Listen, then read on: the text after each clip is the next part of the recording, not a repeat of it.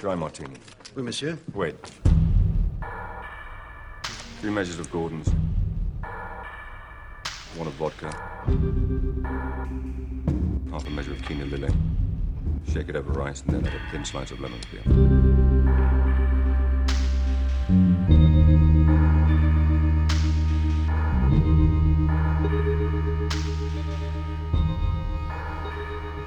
Yes.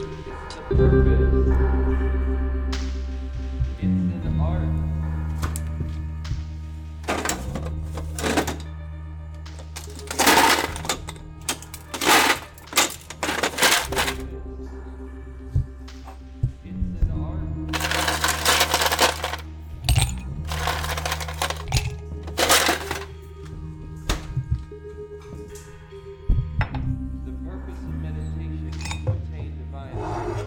Once His grace has been attained in a measure, it takes over our experience and lives our life. Perform those things which are given us to do. Make the crooked places straight. We no longer live by bread alone, but by the inner grace. It's the purpose. Hey, It's an art. Hey. how you going? Fine. Yeah. You Yeah, haven't- and I'm good. I'm good. I'm just Have you been? just just just, f- just doing just being being normal, feeling normal feelings. That's all I've been doing. That's all I've been Hmm. just have just been having proportional reactions to things. That's what I've been doing You reckon? mostly lately. Yeah, just So- responding uh, has something happened? appropriately and normal. What? Does something happen recently to Oh, to cause I like, don't- Uh, oh. an exponentially large reaction to something? I, I, I, don't know. I wouldn't hard hard to. s- I would- yes. Yeah. Yeah, it has. I found out on Friday. I found it. Okay. Sort of. I read a thing at 2 a.m. last night and I wrote a text. I'm like, nah, he's going to be sleeping. So I'll send it in the morning. And I deleted it and just sent. Yeah. And I thought, so we need to, we should probably record as soon as possible. and I thought the dream would be if I could tell you on the podcast, oh, I could Just pretend to- not to know. just to generate, you know, the raw frenetic energy that people come to us for. Definitely. But I realized there was no way I could make that happen because I couldn't tell you, don't, l- what, don't look at the internet. Because as soon as I say that, you'd know what I was getting you to not look Yeah, at. I would assume. So I just had to like go on blackout and just see if you because Actually- you're not very online. It's possible I would have just assumed he's got COVID Yep, that could have because happened. that would have. so I thought I'd wait to see if you might bounce around the world until today without. Almost. It was. I was awake last night, very late, scrolling through, and I came across it. Doing some uncharacteristic late night scrolling. Mm-hmm. Not normal for Isaac. We'll say that. Oh, really? Hey, Are you partial to a late night scroll? I'm partial to a late night stay up typing things, and then look Okay. at memes for a while. But one of the Okay. memes was about it. and I'm like, wait. So then I went and I, I in- investigated. So we should say for anyone listening who doesn't know, maybe listening in the future and chose this episode because they were interested in the movie we were going to talk about. what you have to understand is back now when we're doing this, Back now. this is in Back. Back in the present. of back right. in right now. winding back to today. we have found out in the last few days that No Time to Die, Daniel Craig's fifth and final outing as the one and only Jimmy Bobo. This is technically Bond news. It is Bond news. The whole thing is Bond news. Oh, okay. So, okay, before we get started, Bond news. Bond news. Welcome back to Bond news. No, Bond news. Bond news. Bond news. Welcome back to Bond news. Bond. Bond news. The Bond news is there's no Bond. Well, The, the Bond, news is the satisfaction of Bond is just being greatly delayed. the thing our generation likes the least, which is delayed gratification, It's happening again. is being forced upon us once more. And No Time to Die has been delayed to April 2nd. S- I think that's a troll that it's so close to April 1st, I don't think. 2021. About which we obviously have many feelings. That we, and there's other Bond news, but none of it matters now. None of it means anything. So, just whatever. You know, the point of we've we've been fools, Isaac. Have we? We've been damn fools. we started this podcast partly because obviously we're massive Quakeistadors, but also it was in the depths of the beginning of COVID 19. Mhm. And the point was to take our minds off. And see a light at COVID-19. the end of the tunnel. But there in- was a light. In the course of doing that, we inadvertently bound ourselves to an aspect of society currently most influenced by COVID 19. Yeah. what were we thinking? Well, I think the gleam of hope that has been the undercurrent of a lot of the reason we do this Yeah, has been quite comforting. has been ha- having no time to die to work towards. Mm. Did That- we, that, that is a comfortable thing to know. looking back, did we think that November was so long away that things would probably be fine by then? In July, we thought that. Because that's embarrassing to th- think now. Well, but I, I feel like I haven't thought that for a long, a long time. I think at first, I think at the beginning, we thought November so long away, everything's going to be fine. And then I kind of realized that definitely wasn't the case. And then I went through a period of googling daily, no time to die release date, and following updates and comments and different things. And I went through the period of thinking this might get delayed, and had come out the other end of, well, we're too close now. I recall our last episode Yeah. has mention of look, they're just gambling on this. It's going to be a thing now Yeah. Because, because we speculated. well, what's so confusing about this is all the. They apparently, I'm not sure how this is calculated. People, it's calculated they lost $50 million in how much they advertised it for its April 2020 release. So when it got delayed from then, They lost how many? like $50 million. Fuck. now a huge amount of momentum's built behind it again.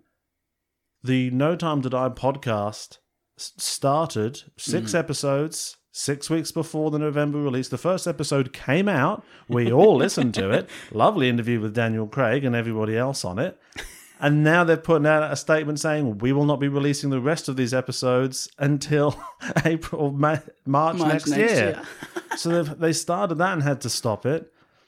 All multiple different uh, products and things have been released over the last couple of weeks, Hmm. which would be in line with the Theatrical release, of the movie. Well, now they can just go back to the other advertising. It just says April. Just rem- Yeah, you just have true. to remove four digits, just the 2020. You just April. Yeah, all the posts. We don't need to know which April. th- That'll be the lesson for movies in the future. Never put the year on the post. yeah, Just put the month, and then you know you just we'll keep figure doing out the rest. twelve months delays. Or send a poster, but with 12 stickers, and each one has a different month on it that you can just put on the poster and just keep changing. when- Hmm. Yeah. when, you need to. Yeah, or you know just or like release date. Google it. Coming soon. Yeah, it's just- everything's coming soon. I listen to there's a, uh James Bond and Friends podcast, which uh, everyone put out emergency podcasts when this got released. All the James Bond podcasts, uh, the one that's got announced rather, and they were kind of making the point that a lot of the stuff we've seen over the last couple of weeks, like with the Omega Watch and I think Nokia phones have a big ad with Lashana Lynch in them. UHL have a big like car chase ad going on, and they've all come out, but they're all third party. None of them are the movie studio. Yeah. So this is all looks like advertising for the movie, but it hasn't cost the movie studio anything. And all these products would have had sort of ship by dates, as in like we can't sit on these things forever. We need to launch these campaigns. They those companies wouldn't be willing to delay to April next year. So the studios kind of just let everybody roll forward and waited till the final second to yank the the rug out from under everybody's feet. And But the table still delay it stands. again. There is a movie still on that table now. The tablecloth has There been is a taken out of movie it. that had an original release date of February 2019. Think about that. That was the first release date given to this film. Was it f- finished filming by then? Uh, When yeah, did they wrap? it was it, it was ready to go. Yeah, it was ready to go by then, Jesus. and they haven't been doing anything on it. I should hope not. Kari Joji Fukunaga has said, "No, I'm not making any changes to it. It's just sitting in the can this whole time." the thing that makes me most upset about this is how upset I know Daniel Craig will be about it. Whilst I'm sure he understands the decision, He cares about our safety and our health more than most people, I assume. Yeah, Especially the two of us. He cares about our health and safety. yeah, more than like most of the people in our personal lives. Probably, Exactly. I think he's got a greater investment because he recognizes the value of the work we've done I think so, yes. and the and the genuine and the authenticity of our devotion and connection to him. I mean, that much is unquestionable. So, whilst I'm sure he understands the decision, you know, he's just wanted to be free of this for years. he didn't want to do this film at all. Maybe like the the delay will just be like, I guess I just have to do another. Well, I think he, he must just be thinking, what did I do to deserve this? Why? this is this is from a personal Daniel Craig perspective, worst case scenario to be locked in an interminable, ever prolonging purgatory of Bond, where your Bond tenure is never over, but you don't even get to make any films or do anything. It's just no, it never comes out.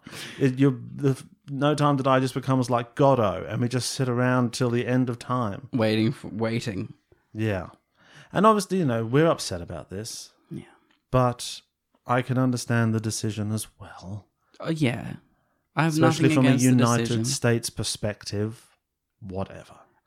I'm just so annoyed. 2020 couldn't let me enjoy Donald Trump having coronavirus for 24 hours without hitting me with this.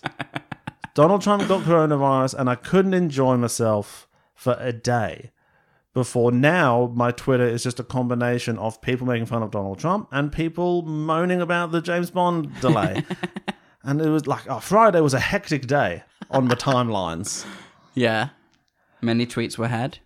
many many tweets were had and you know what isaac if if we are at all surprised by this delay we are the only ones everyone else is like yes of course as if it was ever not going to get delayed but i you know I'm Part of me sure- had that hope. Tenet got released. I think I was I was just trying to I was just trying to manifest it, you know. I was just I was you know, in the way like like Pod Save America can never say anything bad about Joe Biden. I was just like I need I can't I didn't want to let the possibility that this wasn't going to happen into my head. I wanted to try and make it happen. So, Needless to say, it's not happening. needless to say, so we're we're being kind to ourselves today. We've got all our, our talismans, we've got all our James Bond and Daniel Craig books. We're drinking from our James Bond mugs. up. We've got some scotch in, a, in the Daniel Craig mug. We've got the exceptional thieves present, present Craigslist engraved wooden Plaque. plaque. Uh, yeah, plaque Yeah. uh, that Isaac very uh, lovingly created, which you can see on our Instagram. And Dude, that is some nice varnish. it's I, don't, yeah, I don't know if you know this, but Oh, man, professional grade. that is that is a that is a good coat of varnish. Isaac is now uh, lovingly caressing the the plaque that he made. feels like timber. Okay, well, if- if you could express yourself with less less breath, that would that would probably That's the that's the That'll be noise good. that timber makes. Ah. okay. Ron Swanson, take it easy. I was doing timber work at home today for the last Fence? two hours. No, not building a fence. I installed an air conditioner and built a built Oh. a frame for it. Oh, I was going to say, not a lot of wooden air conditioners getting around. Nice. Well, I have to build a frame so it doesn't affect the house I live in because I am renting. So the air conditioner has to be just a little bit separate from the actual wall that it goes onto. It's in a window. Okay. Yeah. Oh, so you're enclosing the window with your wooden. Yeah, I built Frame? a frame to hold the aircon up. Yeah. Wow. Well done. Thanks, man. Well done. Thanks, man. Anything to take our mind off it. The only explanation I can come up with for what's happened over the last few weeks, with no time to die, Okay, with okay. is For this exact but Yeah. everything else aside, I'm leaving everything else with aside. what's happened with for, for no time to die. yeah, well, that's our focus. Okay. Is in my head there are competing factions within the studio. There doesn't seem to have been central coordination. The fact that all of this advertising went ahead, things like the podcast came out, they dropped new trailers, they other also other Bond news. So the music video for the song came out. The track, the soundtrack is now available. It includes the the track listing for the soundtrack is out. I haven't looked at it. People say there's maybe a spoiler on the names of the tracks on the track list. Why would you even if you're just waiting and seeing this seemed, this was a huge amount of stuff to put out there Well, that you now can't do in the lead up to the actual theatrical release. obviously until whatever couple of days before they the announcement was made everyone was on the go maybe eon productions are yeah we're full steam ahead we're doing this we're doing this and then somebody at a higher up's like no we're going to lose money if we do that and that person has just switched the flip And Yeah. they're like well I think I, I- I think that must be the case. I would like that to be the case, and that maybe Eon are the ones who were pushing full steam ahead. You know, they you know well you would think so 'cause- well if it, Putting out it's, it, tweets it, and it'd public technically be their statements. Mm. baby just financed by a bigger conglomerate. Yeah. So these guys are like, yep, we've done this. We're ready. We got it's, it's a go. We're doing it. We got the we got the go ahead however Yeah. many weeks ago.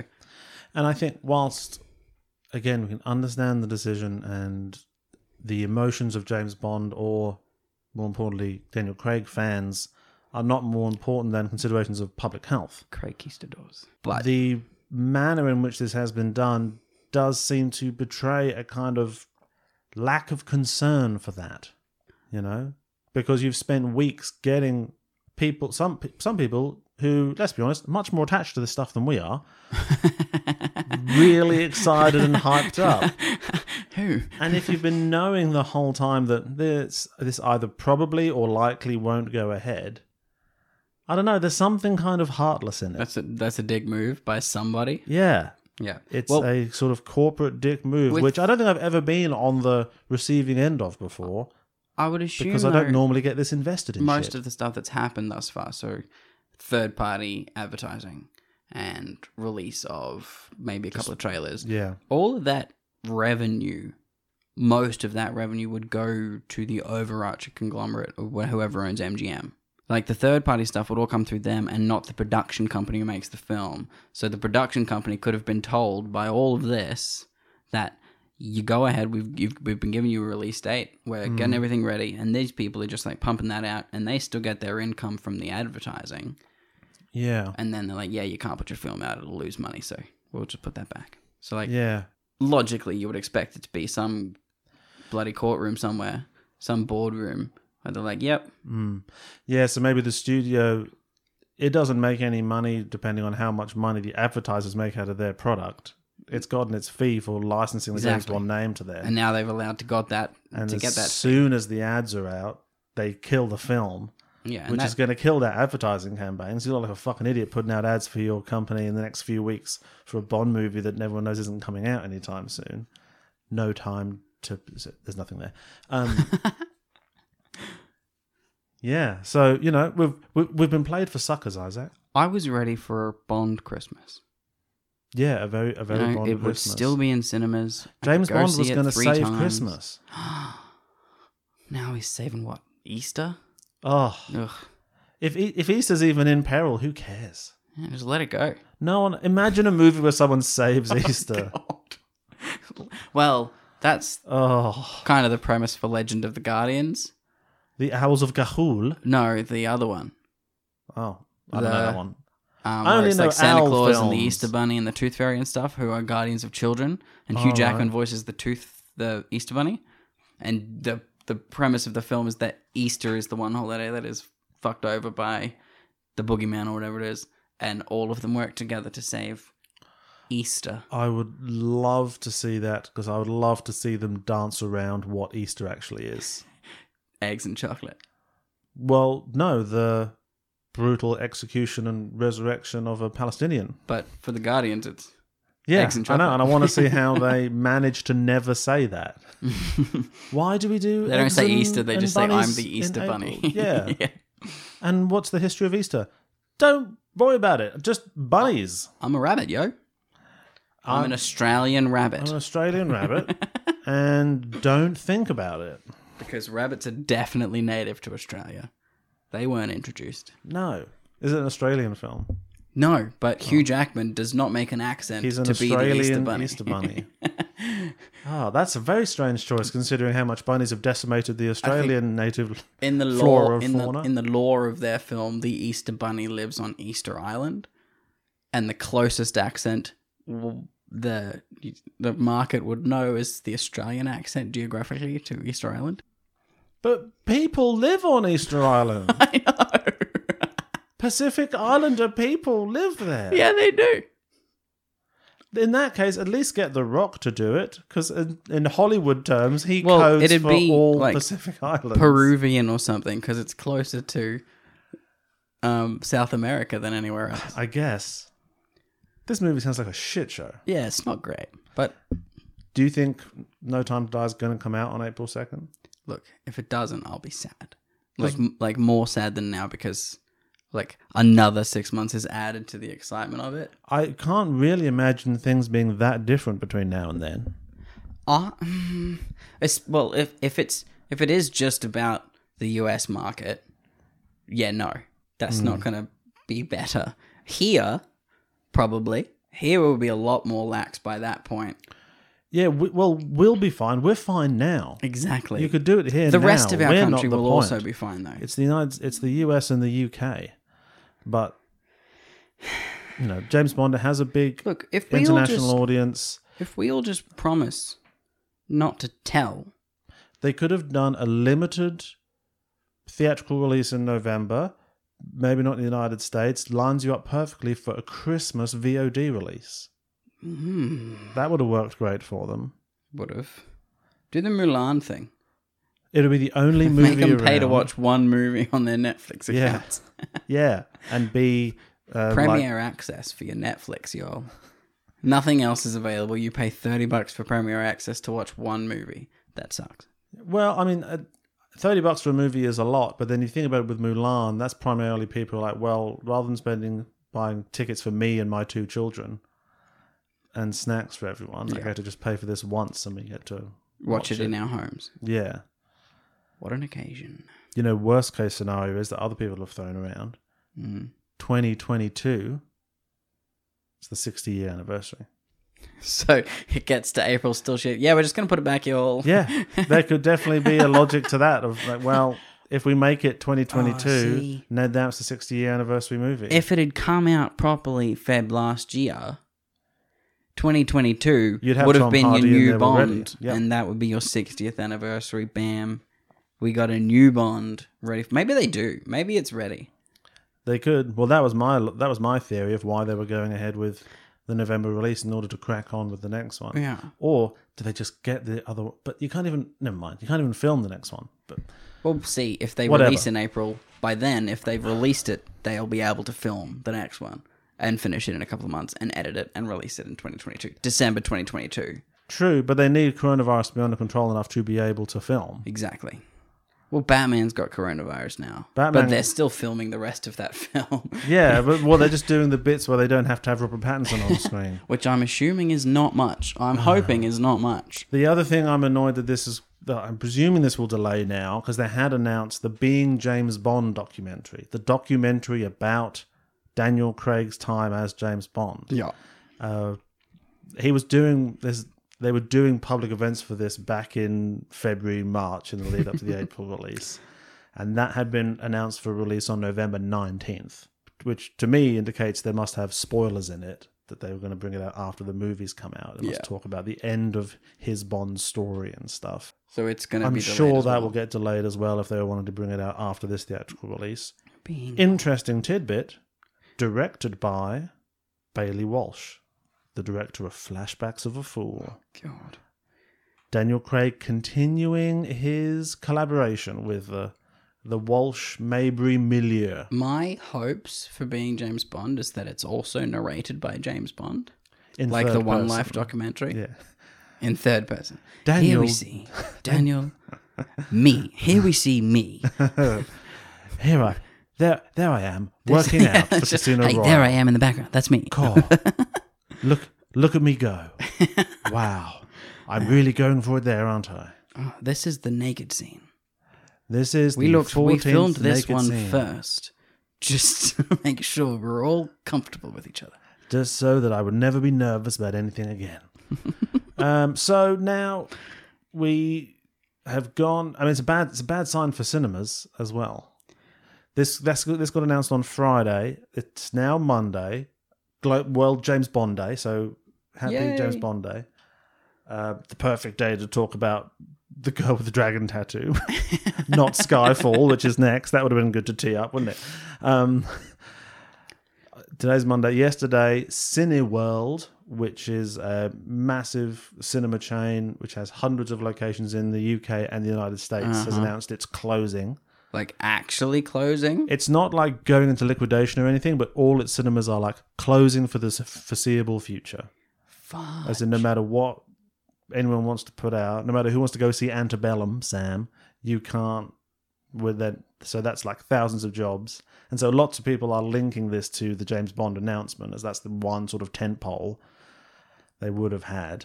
And Jesus. so, who knows how much that fed into that decision, which is really interesting. So, So you're saying one fat cat on the board of directors at whoever owns MGM has just gone, yep, no. And now trickle down all of these consequences be happening Yeah. because we don't get to see Daniel in a suit. I think from that executive's perspective, I think it would have just eventually seemed like this is going to be us taking a hit for everyone else. This is going to we our movie isn't going to make as much money as it might make if we drop it in the future, and we're doing this in order to be nice to these advertisers we don't give a shit about, to help cinemas that aren't our business, and to appease the desires of a bunch of low life fans who will be there regardless, no matter when we bring this movie out. Will they? So- will they? Or will this taint the, our opinion of them and never? No, that's not. That's not No. going to happen. No, we're the only people who didn't see this coming. So, so I'm sad, man. yeah. But you know why this why this happened? I think is we the lesson here is we got attached to Oh. the sand mandala. So you you say we should never get attached to things. Well, I once described the project of this show as like the sand mandalas that Tibetan Buddhists make, where you spend hours and hours and hours and huge amounts of time and effort on something which is fundamentally pointless and ephemeral, not in order to try and reduce its pointlessness or ephemerality, but in order to sort of emphasize it and from there extrapolate to the ephemerality of and an an illusory nature of all of existence and then to become sort of reconciled to that fact that's what this podcast is isaac and but in the in the course of doing this in the co- uh, we've, we've gotten caught up we got caught up in the in the momentum and the and the the, the heady whirlwind that is craigslist and we developed a form of attachment to the schedule to the timeline to the end to the end to the goal. fact of when we started, we were not as prepared as we could have been. yeah Yeah. and this is the universe saying no remember there is no goal here This is the You will universe saying never there is no win. point. There is no point to this. and so maybe we can draw something from that. What I think we can draw from it is that it now gives us a little a chance to sort of settle in a little bit. It lets us calm down a lot in It terms does. of the schedule because we have gone so so just to zoom out, we have now gone from having 6 weeks in which to finish this podcast to technically having 26 weeks. So that's an extra 20 for any people who aren't great at maths out there. So that's, Daniel wants that's to release a 20 couple of other extra. films like like on a streaming service right now that we didn't know about. Well, that's the yeah. He's not because DC, we don't. hit that out. Well, w- w- if we didn't know I about don't. I don't think he's even. If, I feel like if he was filming something, I'd know about it. it, you reckon? Yeah. What if it's like home home movies? Not like that kind of home movie, but like Yeah. I don't. Yeah. I, yeah, I Like- don't- I don't think Daniel's going to bring anything. Bring out anything like that. damn it. So what do you what do you think we should do? In terms of this, Yeah. well, I don't want to. I don't want to finish and then have a massive gap Really? because then w- we'd be finished and then have to come back. Here's my feeling. What we can do is we can we can scale back from our twice or two episodes, two to three episodes a week schedule we're doing at the moment. Continue with a movie a week, a On our production Patreon meeting, movie. Yeah, so oh, welcome back to the this is the welcome return of on mic production meeting, a classic segment from the earlier episodes. See, we didn't have to do this lately because we'd really settled into a rhythm, but now we're back in the production room. We've got post-its We've on got time clipboards. to be in a production room. We've got red string. there are too many photos of Daniel Craig in this room. Yeah, and like and like post-its with just question marks written on them, posted on things, you know, things like that. I think we could. I think we could wrap this up this year.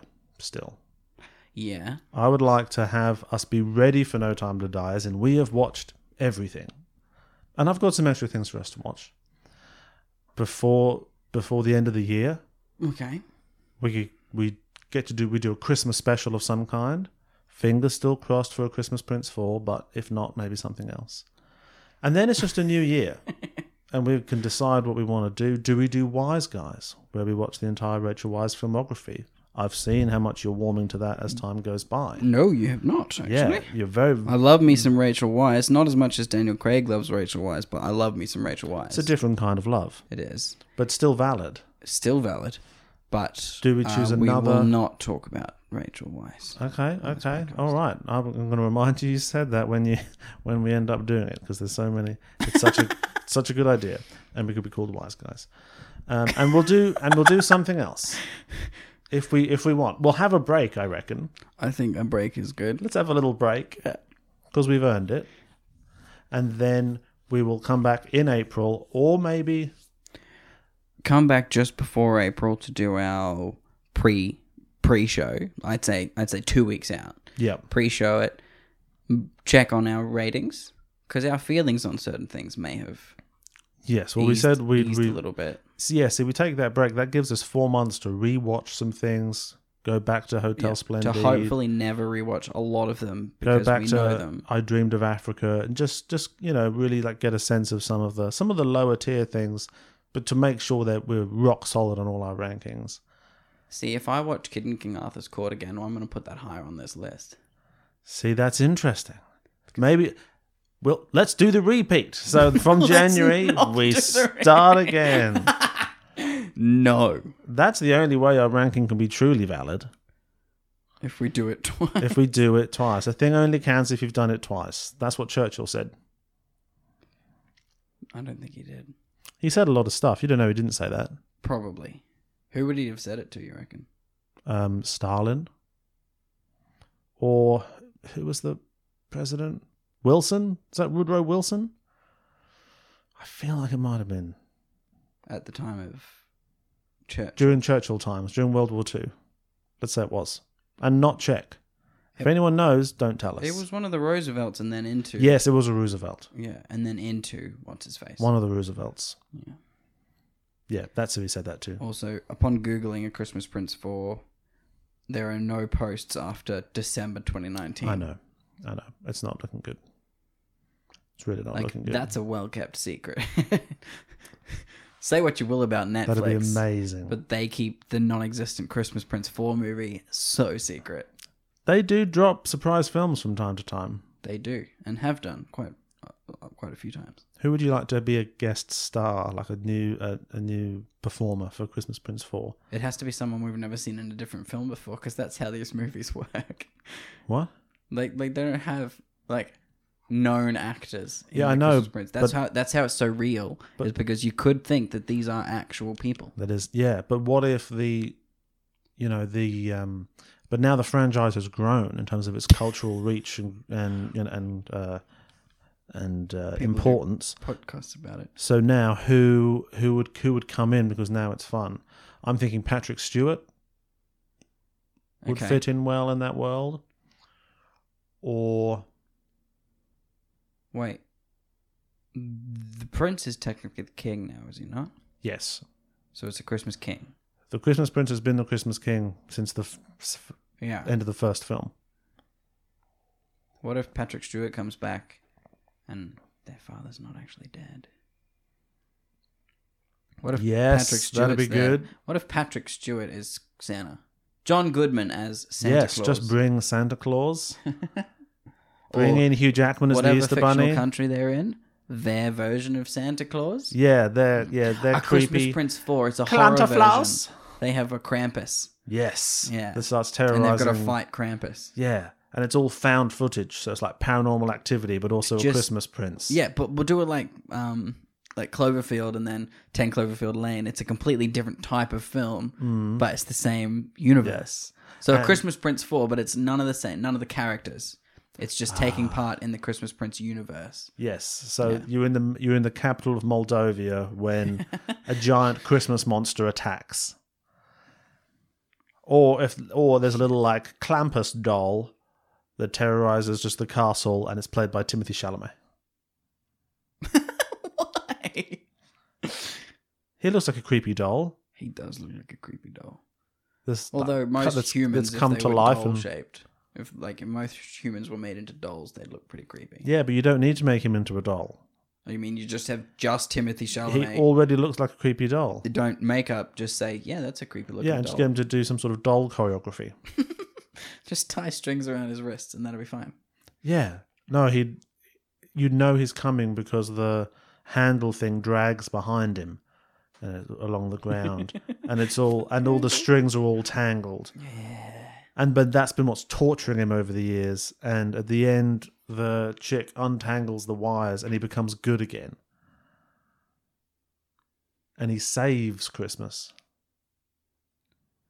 I think the Christmas Prince movies need to now save Christmas for not just their country and the country next door. Because that's what they've done thus far, is just save things for the local area. I think it needs to reach globally. That's the next. So Okay. Christmas Prince 4 is a global reaching one. Christmas Prince 5, that's the sci fi one. Intergalactic, yeah. Intergalactic. Yeah, or multidimensional. a multi-dimensional attack.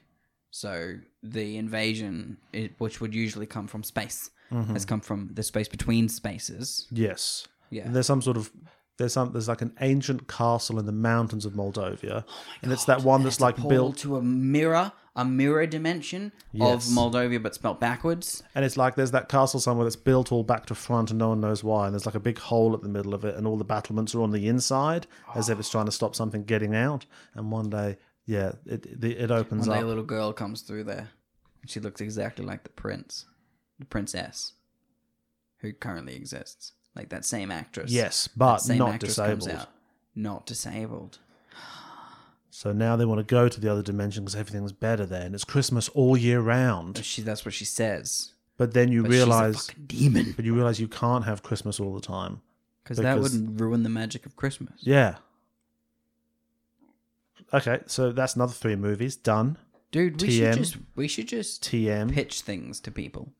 yeah. Hey, y'all. I I think hey, just- Daniel, Daniel, I know you're listening. He'd be great in Christmas Prince 4. He'd that be was great in staring us right in the face. Can no Christmas Prince? They just remake the first film, but for theatrical release, and Daniel Craig's just the prince. now, he'd be the person who comes in, and she's obviously much more attracted to him than the actual Christmas Prince. and he's the th- one thing that can cause discord in their otherwise perfect relationship. Shit. Because that is what Daniel Craig does in every film. He appears in a situation, and how sexy he is causes problems. That- And he would be perfect for a Christmas Prince. The sexiness doesn't cause problems in the film we watched today. No, Daniel Craig's sexiness. it's a s it's one of the most subdued forms of sexiness Yeah. we've seen Like so Daniel far. Craig is still sexy, and his sexiness is used in the film, but in Hmm. no way does it cause problems or affect the main progress of how the investigation is going. No, this is probably the least overtly sexy character he's ever played. despite having a sex scene and being shirtless in several scenes and b- it being alerted to me- al- alluded to many times that he has sex he does the sex Well, of course he has sex. He's Swedish. he does the sex They love it up there. It's cold. we You need got to to- keep that body heat conservation somehow Yeah. All right. Well, that's enough. We should we should get going. Hello, everyone, and welcome to Exceptional Thieves. This is a podcast where Isaac and I review and rewrite movies. I'm Sam, and i'm isaac and this is the latest episode of Craigslist. craigslist our special series where we are watching the entire filmography of the one and only Daniel Craig, Britain's best actor, in the lead up to No Time to Die, you know we've got so much time which we are so prepared for this which we're not podcast. rushed at all. That's why we started it so far in advance of the release date, so we'd be able to just chill and I really know, take it's our time just so with it. easy. If you have any suggestions for what we should do after Daniel Craig, you can connect with us on Twitter. Uh, so, if you've been enjoying the podcast, you can connect with us on Twitter at Exceptional Pod, or on Instagram at Exceptional Thieves, or send us an email with a long form justification of your suggestion at exceptionalthieves at gmail.com. And if you want to hear all these discussions of all these fantastic TV roles that Daniel Craig was in, and who knows what else we'll be putting up there once we get done with Daniel Craig, you can head over to patreon.com forward slash exceptional thieves. for anyone who's lis- still listening to this episode um, good work Well done. Um, we appreciate it. it's not a podcast where we just talk about the sadness Bond of news. Bond news and Daniel Craig. We talk about Daniel Craig's filmography. We go deep on the films. This episode we have watched 2012's Uh, 2011. 2011's classic remake of a very recently made film like 2010ish Yeah, The I Girl think. with the Dragon Tattoo. Yeah, I think it's 2009. I think it's to the 2011 film, A G- The Girl with the Dragon Tattoo, remake of the classic 2009 film, The Girl with the, G- with the Dragon's Tattoo. Also starring Stellan Skarsgård. Really? Uh, yeah, I think he plays Daniel Craig's character in the other one. Um, no, that's um, the baddie from John Wick. Is it? Yeah. Dude, my life is shattered. I, I spent the whole time just loving the fact of who Stellan Skarsgård plays. That in would this have been a, movie. a cool a, a- a cool flip for Yeah. one actor to play those two characters. So spoiler alert for the girl with the dragon tattoo. If you ain't seen it, stop listening. It's not bad, Yes, go. except for the sound. you Put got your subtitles on. Like I, I hate watching movies with subtitles. you put the subtitles on. I had to for this. Jeez I Louise! had to, wow. especially for the first half of the film. Okay, you just couldn't hear what people were saying. Couldn't hear a bloody fucking thing. That is very strange. Every sound effect was just dialed up to fucking maximum. All this music was just, and then people were talking at Hmm. a regular pace and talking really fast. that low pulsing Trent Reznor. yeah, I don't know stuff. how these people live in their lives. I, it fucking frustrated me for 45 minutes, and this is a long film. It's very long. It's two hours and forty minutes long. I mean, it's good. It's a good film. it is good. The story is very captivating, Hmm.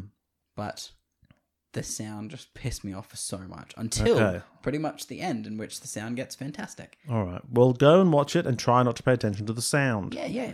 Go and watch the three Swedish movies.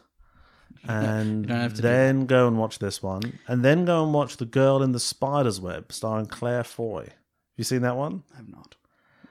I watched that last night. And that one's very funny. Is it? that one is like, it's a sequel. So this one came out English language. And then that one is like, imagine we made the other two in English language. And now we're making another one, which is just a completely new sort of sequel to all the, the, the previous Because films. it's not based on a book, is it? No, they were just the three books.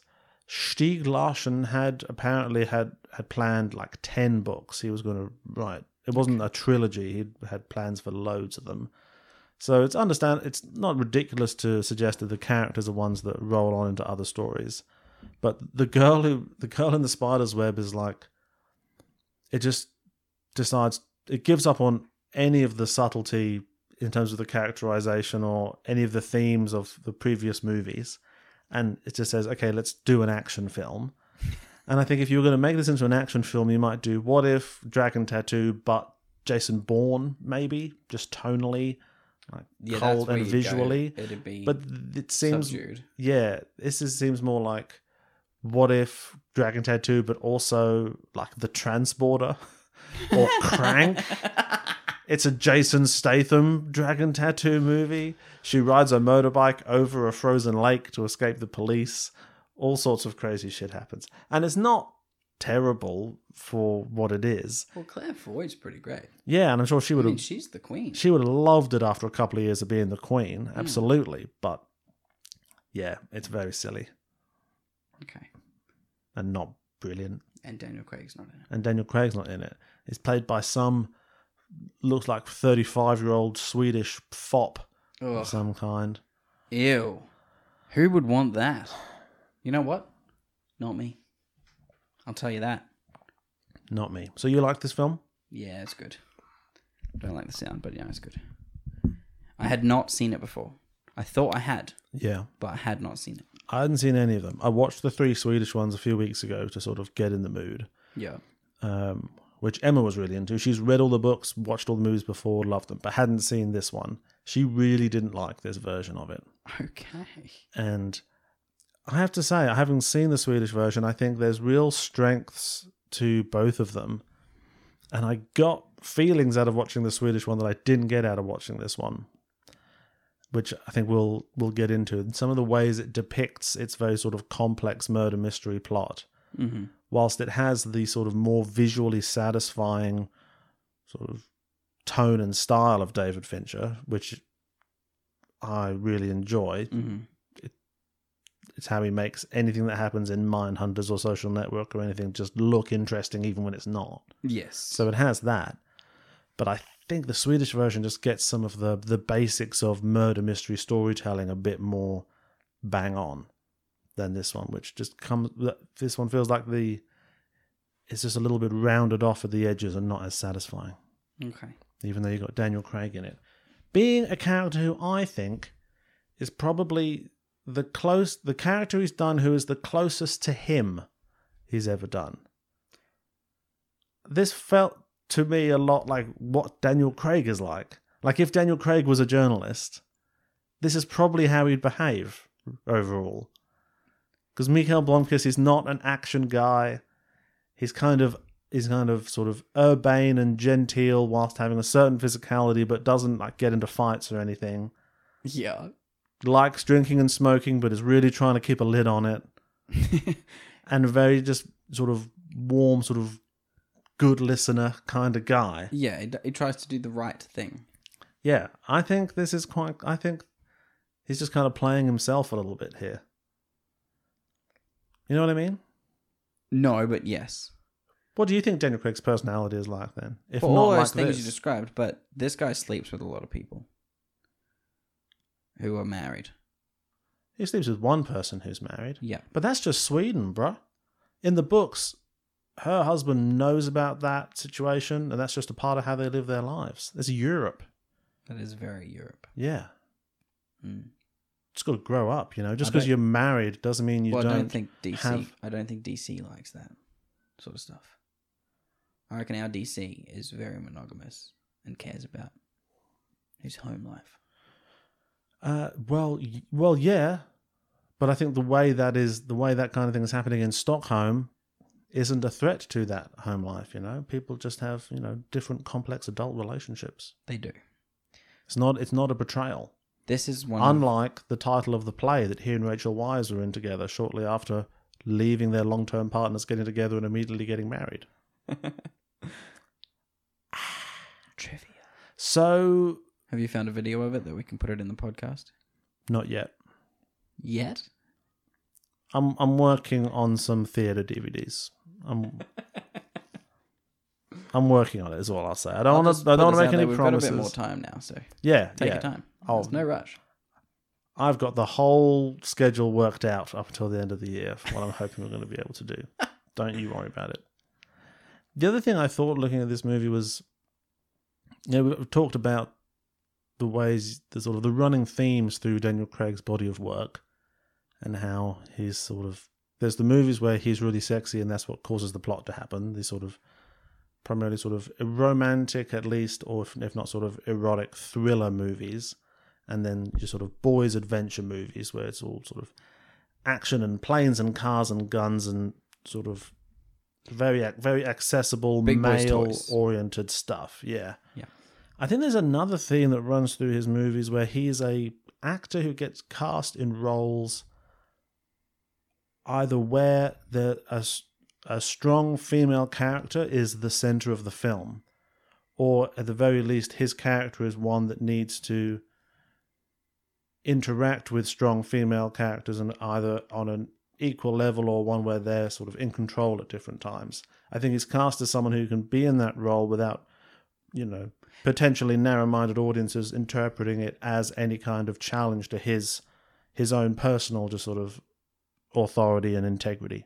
Yeah. So it's never he's cast as someone who's never really in dire straits relationship wise with the strong female characters that he's spending time with. Yeah, I would just, and he's just someone who plays well along. He's someone who can be shown to be like friends with the fe- the female characters, or Yeah. He has the ability to have platonic friendships with strong female characters yeah, without having to make them be a love interest in the film. yeah, or just where he's he's in a non he the relationship is non platonic, but he can exist in the film and in his scenes in a way that doesn't dominate the female character. Because if you go through the list, the the stories he ends up in, Love and Rage, built around a strong, independent female character. Tomb- Terrible film. Yeah, yeah. Not making any comments on the quality of the films. Tomb Raider, Built around technically a strong female character. Mole Flanders. You wouldn't go to it straight away, but r- really, Tales from the Crypt, uh, The Ice House. Mm. Same again. They're not together in it, but Elizabeth. The narrative is based around a strong female character. I know he's kind of an extra in that. I Dreamed of Africa. Definitely. Same again. Sylvia. Same again. The Mother. Ugh. the invasion the kind of strength of the female character isn't necessarily part of the story but the fact that it is a female main character Yeah. um and i would say this is an aspect of his bond movies the degree to which the women are sort of at least supposed to be more empowered and independent and i think it's a big part of what makes knives out work the way he can play off of anna de armas who's not a very powerful female character but you can just put him in in in in those scenes, and he's something about his energy just works really well. I like watching Daniel Craig. Yeah, me too. You know, we've That's watched just a as lot well. of Daniel Craig, I but I, th- still like watching Daniel Craig. yeah.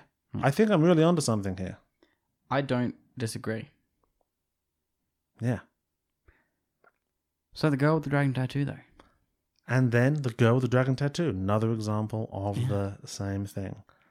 The title of the of the book, the Swedish title, "Men Who Hate Women."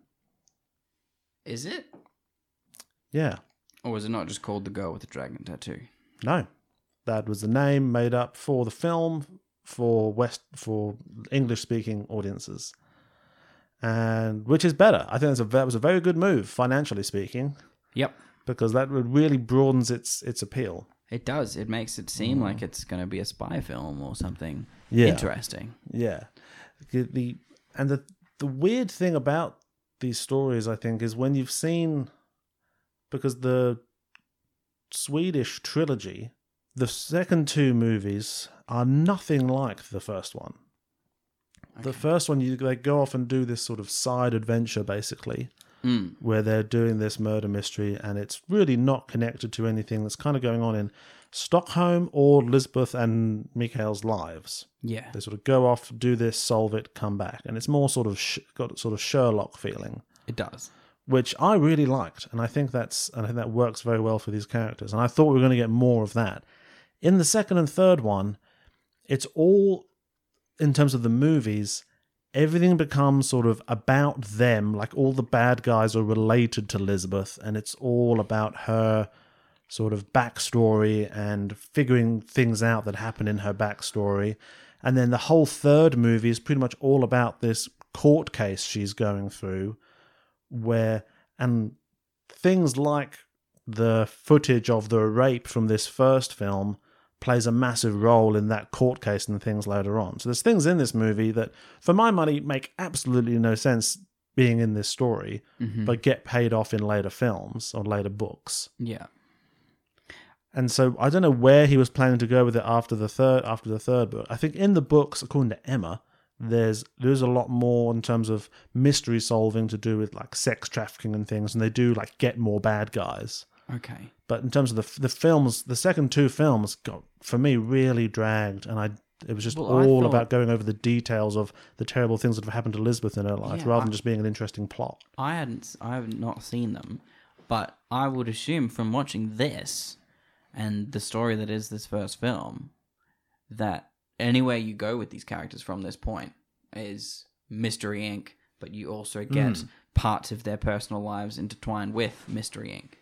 Yeah, and in terms of in terms of those movies, it's definitely not that at all. It gets really bogged down in what I would assume are meant to be kind of the themes of the books, which are has a lot to do with like gender based violence and thing things like that, and the way which those things are presumably to some degree endemic in Swedish society that isn't sort of talked about or addressed very much, and the presence of things like neo Nazis and things. See, I feel as though that comes the the the things that are shown of her personal life in this film relate very heavily to the investigation of this film. Therefore, I assume that if you continue the story onwards in your books that you write, each book then has a different mystery, and other personal aspects of each of their lives will relate to the mystery of that book yeah, that would make sense to write your series of books and also would be a good way for people to just pick up pick up a random one and read away that's that's how yeah. No, I think I think if you picked up the third one, whichever it is, Hornet's Nest or Play with Fire, if it plays like that film you described don't think you'd have any idea what's going on. no and yeah, I think in this the things that do the things that happen to Elizabeth in the first like hour, I guess do play into the mystery kind of, but I don't I don't think you really needed them considering how intense they are for her to be interested in the the, the mystery that they're trying to do.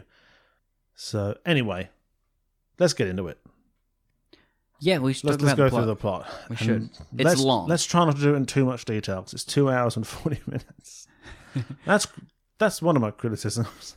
see is i that- think if you took out if you took out the personal life story the mystery itself is captivating Mm, and would make a full film yeah, Yeah. I, I, I, I hate what happens to her. Like, it's very hard to watch, and it makes her character, the arc of her character, becoming a badass, I guess, because she doesn't seem like one at the start, but at the end. But then again, it's not as much as it could be. Well, I think see my impression of her from the s- watching the Swedish movie and then watching this is that she's she's already everything she needs to be at the start of the movie, Jesus. you know, and then just that awful thing happens. She manages it in the way she manages stuff, She does. and then she goes on to solve this mystery. I'm like, why did we do all Why of do that? we need to see that? That's, Why that could did be a we- separate story. That's a completely separate story, and I and and I think like with this, they were planning to make the other ones. David Fincher talked about it a few years afterwards. This is like the third, fa- third trilogy that DC has started that never happened. I think we've had Golden Compass, Tintin, and now this. All things that were meant to be trilogies and then just vanished. of them, I would prefer Tintin to become a trilogy. Uh, yes, I would. Yeah. Well, I'd like a Golden Compass trilogy, but not that one. Yes. Okay. do that trilogy, but start again. Well, there's a show that we haven't watched yet. It's called Yeah, Lin Manuel. should have been a show. And I think this would probably work better as a show as well. Uh, if you're having everything that you have in this film, yeah, Yeah. you could drag that out into like a six part series each year. Yeah, yeah, Yeah. where you can because you I have think your night manager. yes, Yes. yeah, very much that energy because I think all of the there's lots of family members and they all have interesting stuff about them. And I think in the book you get much more detail and intrigue about them, Yeah. which I presume is like to the point where you wonder who the bad guy is, instead of being like, well, no one else has really said anything except Stellan Skarsgård, and he's the only actor I know, and he's always a baddie. The third part. Well, So I see, wonder if it's him. There was a point in the thing where I thought it might be the bald guy, like the bodyguard. of- the like the lawyer yeah, character. yeah. okay, could be him because they're the only like him and Stellan are the only two that are technically young enough yeah. to s- have still been doing this at the point where they're Yeah. still finding stuff. But I, I I like the mystery and the payoff and how they built the Yeah, once yeah, once once once it gets into what it's about, yeah. I it's, it's it's very interesting. I love that kind of It takes Mm. a while. looking at looking through old photos and reconstructing the past. love investigations, and we don't get to do investigations like that in our lives. Yeah, would you I think that a lot how cool it would be to f- just find something to investigate I and know. then do it. Just, oh, just Should come we do across a it? Mystery. Let's find something. Let's make a true crime podcast. Okay, Let's after where we finish we this. investigate a true crime. yeah. Okay. We will become Is that what true crime podcasts are? I thought they were just like each episode they think for true crime, they Google it for a little bit. Like, There you go. yeah, these are the this is an unsolved thing. This is what happened. These are the facts, and yeah, no one solved it. Or are true crime podcasts actually Well, a I think it podcast can be where either. people try to solve a mystery? it can be just the story of a of a crime that is true, okay, or you know something like Serial, where they do their own investigation into it and try to figure out what happened. That's the best kind. that would make more sense. yeah. Yeah. Are we going to do a true crime, or would you like to make it a fictional one where we can actually have the story culminate and finish in a way that we want it Yes, to? let's originate fake crime podcasts where you make it look like true crime, but Yeah. don't tell anyone that you're making it all up. Until the end, And then at the end, people are like, "Wow, that's amazing! I can't believe you." They're like, "Yeah, I know, right? crazy." credits roll. Uh, and we never let on. And, and people will only figure it out if they come back and listen to our review of and the keep girl with the listening dragon to tattoo. this episode, Yeah. which is thus far quite long, and we haven't started talking about the film really yet. We've been talking about the film for ages, okay? We just haven't been going through the whole the the scene by scene. All right, scene by scene, film starts. What do you think of this opening credit sequence? I Set to From the, the- immigrant song. from the get from I, I I was worried that they just did this because he's Bond now. I do like that the first Yeah, person we really that's what I see thought. in the film is DC coming out. Like I'm like, yep. Immediately straight in, post it's Daniel Craig. DC. in The a court. courtroom is op- is finished. He's been found guilty of libel Yeah. because he published a thing about some dickhead, and I didn't give a shit. And for the rest of the Yeah. film, I also didn't give a shit. You know, in the book and the Swedish version, he gets sentenced to jail. Oh jeez. He has to do six months in jail, but it's like fun Stockholm jail. So like, yeah, you got to go to prison. We'll call you when it's your time to go in. and he goes and solves this whole mystery, and then after he solves it, has to go to prison for a while. but you know, but again, it's one of the chill ones where they're all just you know playing playing ping pong and you know, yeah, doing They've got a pool table. at doing least. volleyball and stuff. And If I um, go to prison here, can I just uh, like elect to get sent over there? um, oh, it's worth asking. Yeah, I guess. I'd, yeah, I'd definitely bring it up. I I'd definitely pitch ask. it. You'd pitch the idea. Yeah. Yeah. P- Look, I'll pay It for might- the ticket. it might need a hard pitch. I'll say that, but it's worth asking. If I've done something wrong, I'll pay for the ticket. I just want to spend my time co- in comfy. I Yeah, just want to be comfy. want to be having lots of meatballs. I want some fro- frozen meatballs, and I want to. I, I I would spend my community service time building furniture for people. Yeah. What I'm saying is, can I go to jail in IKEA? no, I don't even have to fly over there. Can I just be in? I'll, I'll just gladly wear. build people's furniture. I'm saying IKEA outfit, ankle monitor. I work seven days a week, Yeah, I'll sleep and I just there. and I There's beds. sleep wherever I want. But and I just make it in the morning, and I'm making you money here. I don't know what the problem is. I found this whole opening credits thing to be really jarring and not workable. It was so long as well. and creepy and weird, and it's meant to be. Um, the the remit for it is it's a nightmare that Lisbeth might have. Is it? Yeah, and sure, but Why?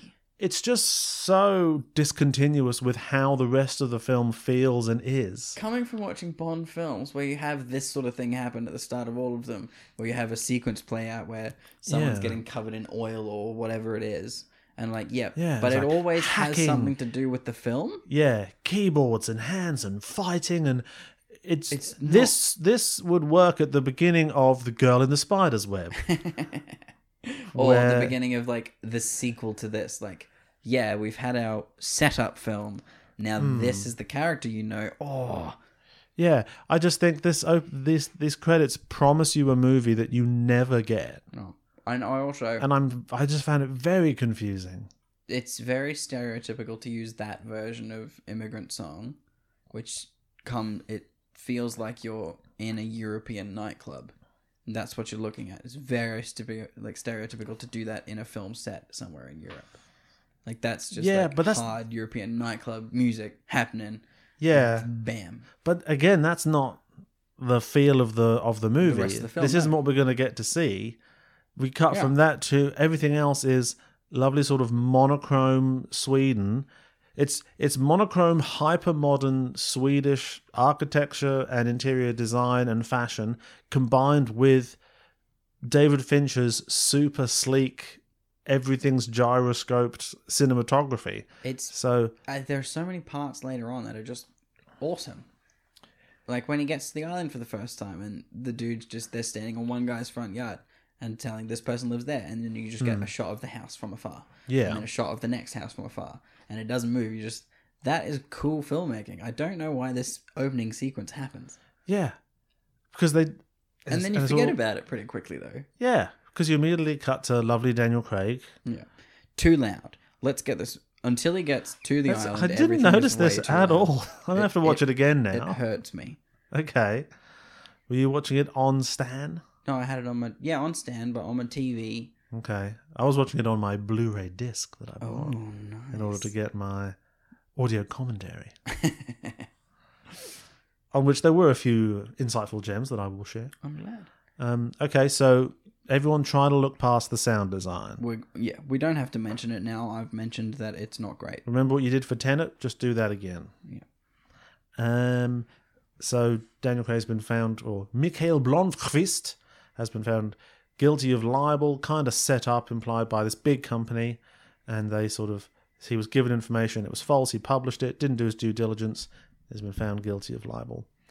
Um, He comes out, which I think is the real courthouse in Stockholm, and he walks off, and none of the press follow him. I thought that was weird. I thought that was cool though that their press They're restrained. and they're like, yeah, we're asking him questions. Oh no, wait, that's great. He's, Oh. He doesn't want to answer. You don't answer questions. Oh, oh, We'll, we'll leave you You- alone. so sorry to have bothered you, He sir. also does one of my favorite things of the film. He goes to this, the um 7-Eleven or whatever it is, buys a pack of cigarettes, And takes a one lighter. out, and throws the pack away, Yeah, and just lights that one cigarette. people smoke a lot in this movie. They do. If you're trying not to smoke, this is not the movie to watch. Everyone smokes all the time, um, and so he's just having a bit of a tough time of it. We see him go to his back to Millennium magazine, where he where he works, and he has a chat to Robin Wright, who's the who's of some uh, some other sort of important person at the magazine. I think they're both dual editors. Okay. Yeah. Yeah, that's that's what the people in charge of magazines do, don't they? Yeah, they they they, edit be the editors. magazine. Yeah, But they seem to be on the same level of employment at this place. They are both in charge of the magazine. Neither of them Yeah. answer to anyone but each other. yeah, And they're sleeping together. yes, because it's it's Sweden and everyone's modern. And we find out later that it ruined his marriage, but not hers. Yes, Yeah. Because his wife obviously was not from Sweden. yeah, yeah. His wife's probably some nerd from England or something with with old fashioned ideas. Yeah, with, with Daniel Craig's accent. And he has a teenage daughter in this who's a Christian. Did he not have that in the other one? Uh, no, I'm pretty sure that's an invention for this Okay, cool. film. Why did she need to be here? I don't know. I see. I've I, I'm I've gotten weirdly biased in favor of the Swedish one, where everything is different. Everything that's different between that one and this one. Like, no, I like the other one. I like the other version, Well, I, and I have my reasons. even after finishing this story as a standalone thing, I don't know why that character needed to be there at all. Like The daughter. the daughter yeah Yeah. It- like i mean it may show that daniel craig would immediately want to take want to look after lisbeth and understand that she is a person who's strong on her own but then they start sleeping together later on so i'm like no Hmm. that that's not what the daughter is there for at all And I think the worst part of including the daughter in this is that the daughter comes, visits him for like five seconds, and she figures out the Bible verse thing. That these yeah things are written in the back of this book. He, no one can figure out what they are.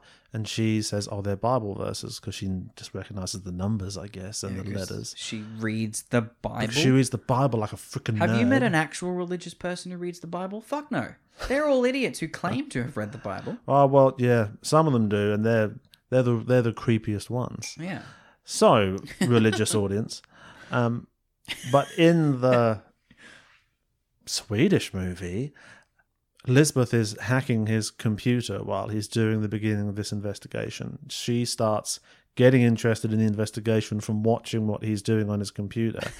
And she figures out that they're Bible verses, and she sends that information to him that's cool because I think one of the main one of my main issues with this one is when Daniel when Blomqvist comes into her apartment, sort of barges in with breakfast. That's pretty much the midpoint of the movie. That's an Yes. hour and fifteen minutes in, and which doesn't l- give us much time to have an arc of their relationship. And they've taken out ways in which they could have been interacting digitally prior to that point. Yeah. Because I think her hacking abilities don't come to the fore very much in this film. Like you, like blink in the and first you miss. Half, no, it's it's just once we once she's doing it, we just are immediately we know that she does whatever she does. Mm. Like there could have been a scene or two at the start where you see her doing it and like expositionally are shown that she is a hacker. So Yeah. later on, she's just doing her thing.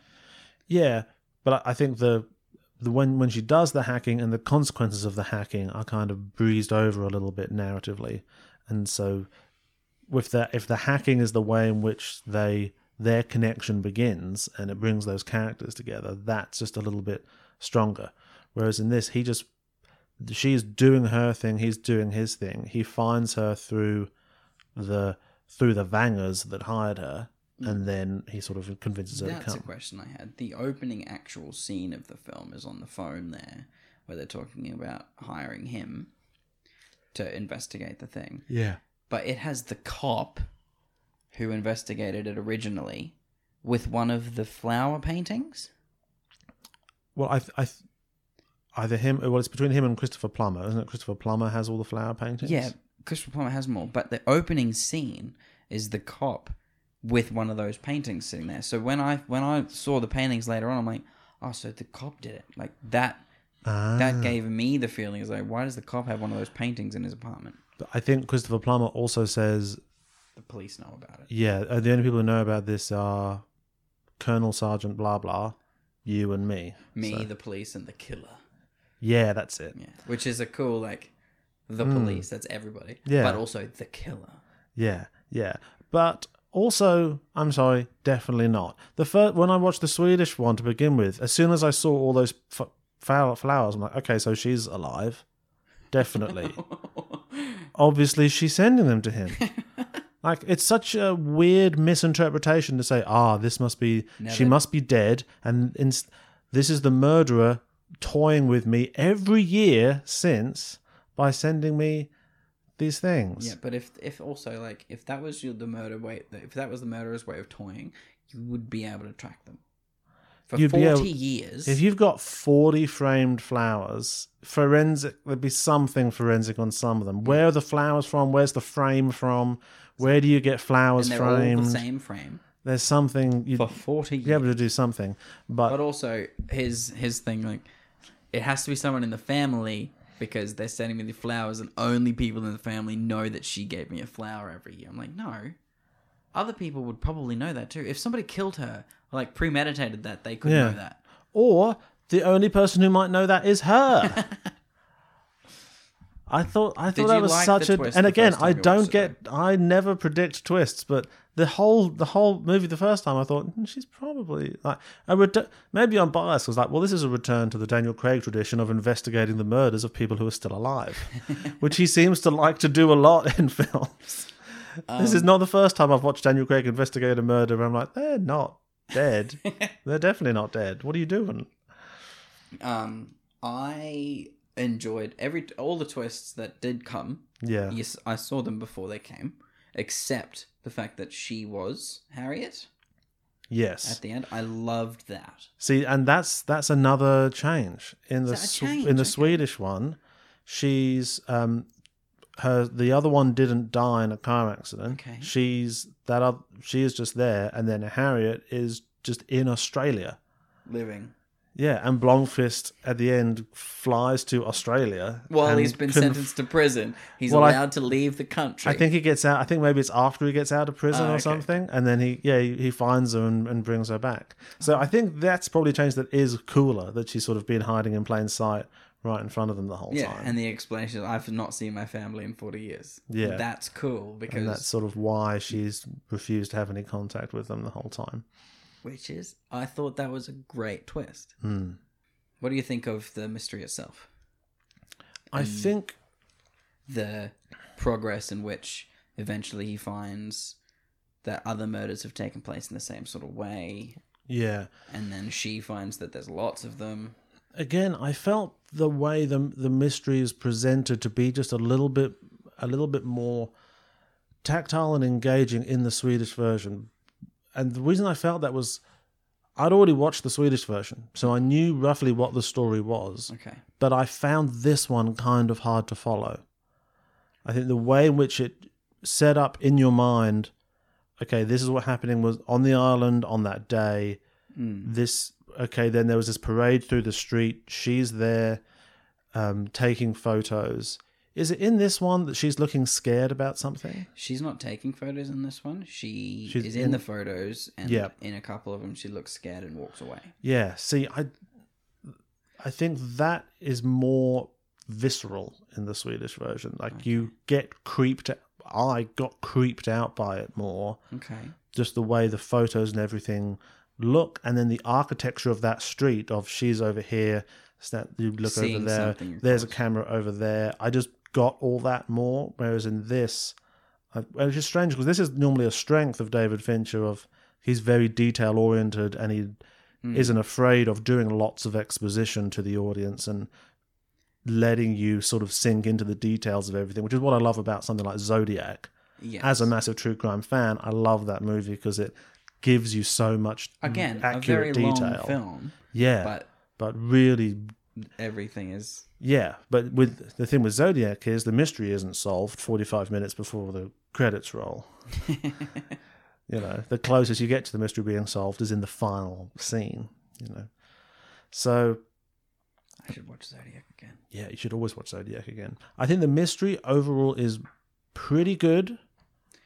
I I think that the mis- the way the mystery develops in the film, so he's given the first missing persons case, so you're like, okay, there's a body on the island somewhere, and then with the numbers being Bible verses, and then her finding out that they're names, and there are then five murders instead of just one, and then finding out that there are like thirty murders and stuff. I think the building of that to develop, okay, there is a massive serial killer somewhere on this island. One of these family people are not just a Nazi, but continuing to be a fucking terrible person, like a, a monster. So, were all the dead people on the island? No, but one of the f- like if it's if it is one of the family members. So I think there were people nearby, weren't they? Uh, all of the people were around Sweden, and the way that they found Yeah. the way that that Lisbeth found them is Related to the Bible related to the verses. Vangers, and like they had a construction happening here, Mm-hmm. and a murder also happened here at the same time, etc., etc. And that's how she solves the thing. I loved that it just got bigger at each at each turn. The Mm. mystery got bigger until they solved it, and then it's like, okay, this one person has been horrific. Yeah. And I also love the payoff of the murderer obviously got better better at his job of being a murderer and built a basement. Mm-hmm. And I'm the- assuming the basement exists in the other one as well. Yeah, that's all pretty similar. Yeah. So yeah, the the intergenerational nature of the the murder Yes. and the and the sort and the abuse of women, essentially. and how Harriet's story comes in is Hmm. great as well to to to be the way that Daniel Craig is inserted into this m- larger mystery of a serial killer taking place. yeah, That Harriet was the entrance and she's not actually one of the victims. yeah, I like that. yeah. And that would have made an awesome murder mystery film for Lisbeth Salander and Daniel Craig, who is playing Daniel Craig, to be a part of. Yeah, I think just yeah, having just just have your Lisbeth Salander and Daniel Craig playing Daniel Craig, being who they are, that through one thing and another come together in a Holmes and Watson kind of way and solve this mystery. And they can come together by her being hired to investigate him first. You can have the overarching story of he's being arrested and this guy's got evidence that can help him get out of that. So have that overarching story to bring him into the thing and have her investigate him. And that's how you introduce her character. Yeah. You don't have to have all of the horrific stuff have to happen to her.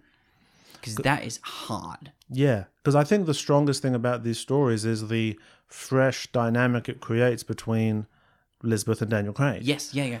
And As a- it's as a very crime- platonic.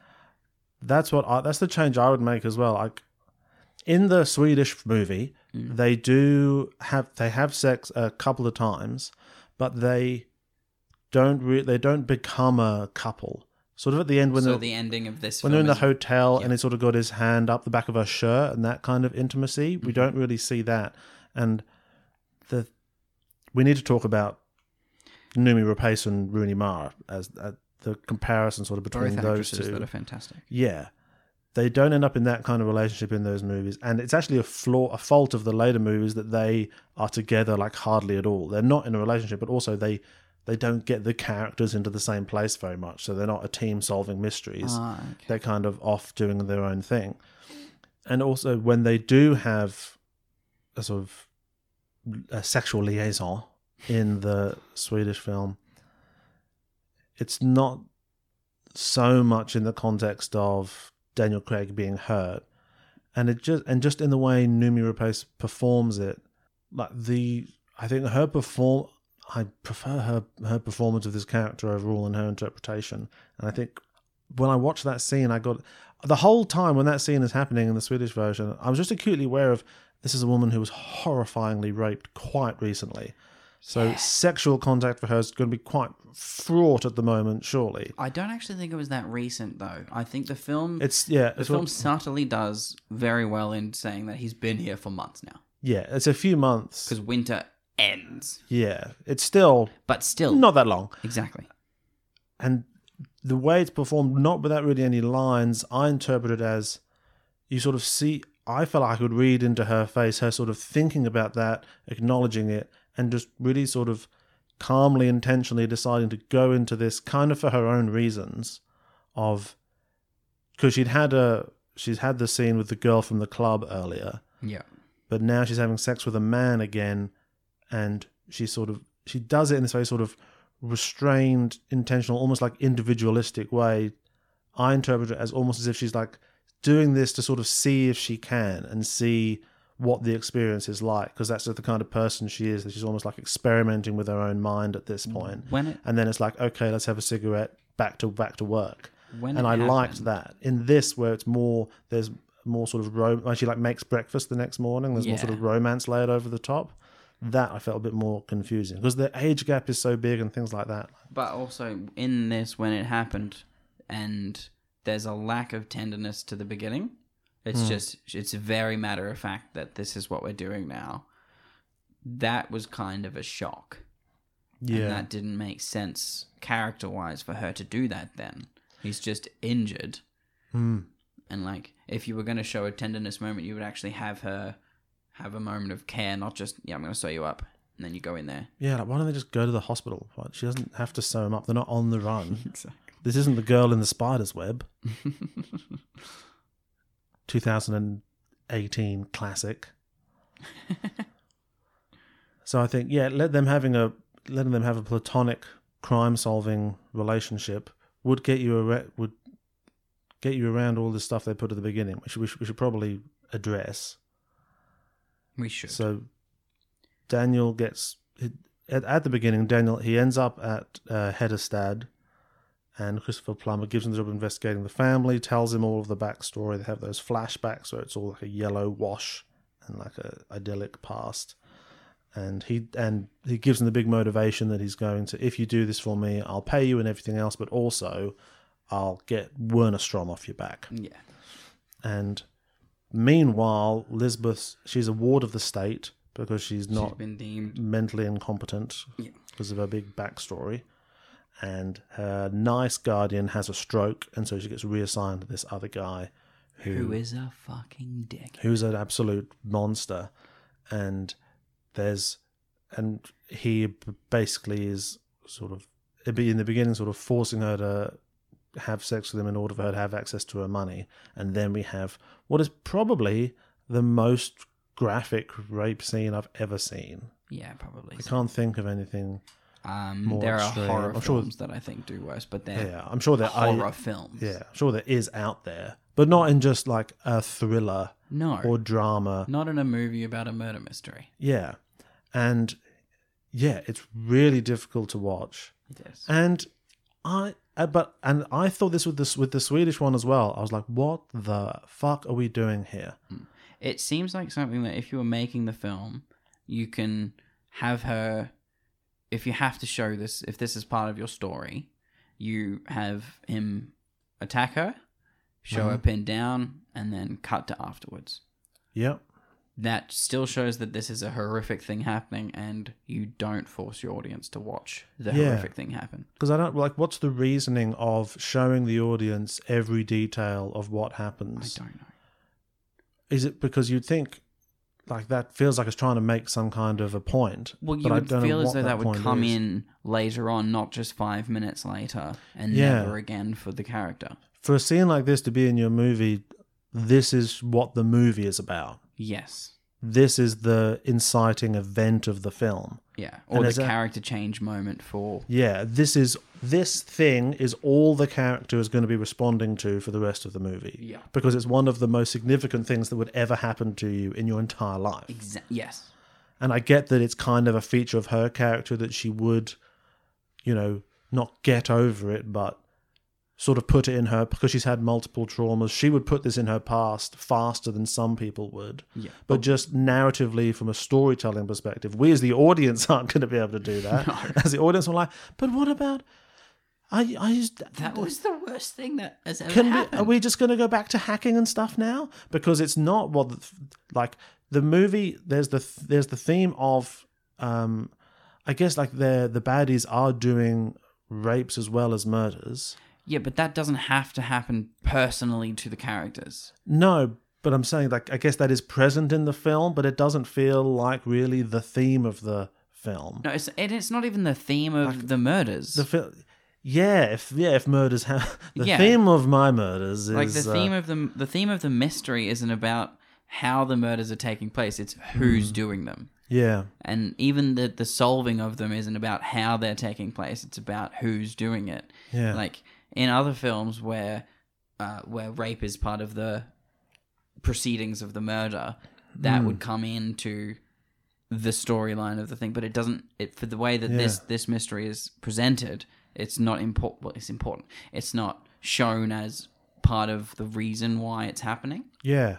And Daniel Craig says to her, I want you to help me find a killer of women, yeah which is an awkward line and feels like it's trying to sort of shoe, shoehorn in, ah, see, that whole bit before, that's also what this is about. But it's not really. no I, And like there's- i think it i think it's supposed to but And it's such a long and arduous walk to get to the point of, and now our character has a motivation. No, I Lisbeth She would have had a Bef- motivation anyway. before and after this just seems like someone who has like quite an acute sense of right and wrong if you want to get into it has had a history of abuse in the past with her father and stuff like that um, you could do that as your exposition scene and not have to show Yeah. this horrific moment in her life because it and the badass comeuppance that she delivers. have her motivation for getting involved actually be more like platonically about daniel craig Mm-hmm.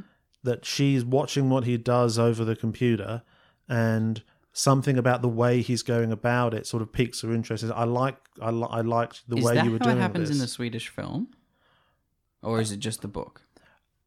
Um, well, no, the, the, I, I'm not sure what happens in the books. That's in, in the film where that she she's just sees him because she hacks into his investigating. stuff to make that report, and she just Yeah. keeps watching him, Oh, that's cool. and so that's See, so, that's cool to keep watching him. yeah. So she's kind of like stalkerish and stuff, and so so she sees the Bible verses and figures it out. So initially, she just starts anonymously sending him like answers and to the tips? things he's trying to figure out. It's like how is he seeing That's this? cool. And so then it's their characters draw them together with the mystery in the past. Whereas this rape thing, quote unquote, is and to be honest, like yeah, it plays a functionally, like mechanically, it plays a part in the plot of the later movies, but still like thematically and narratively, I'm like, this is still so such an insane thing to have happened Yeah. and even for and ag- as we've said already even have it happen but the way you depict it is very important as well and the way like in the same way the opening credits are promising you a movie that doesn't turn up this scene seems to be telling you you're in a kind of movie that you're not Yeah. you're just because the rest of the movie is could just be a kiss and tell miss marpley thing basically the rest of the movie is sort of color templated different than the scenes she has with him. Like the Yeah, scenes sort she of has in his office and, sickly- and his apartment Orangey are all greens. sickly orange green, whereas the rest of the film has the blue grade shade. yeah And like that's it feels like it could be Hmm. or should be yeah somewhere else. And this isn't even just the opening of the film. This stuff doesn't even really happen till half an hour, 40 minutes in. Yeah. And then there's her big revenge scene. And if that guy does come back into it, it's in a way that is not necessary at all. He came back for one scene after that where she's just in the elevator and checks on him.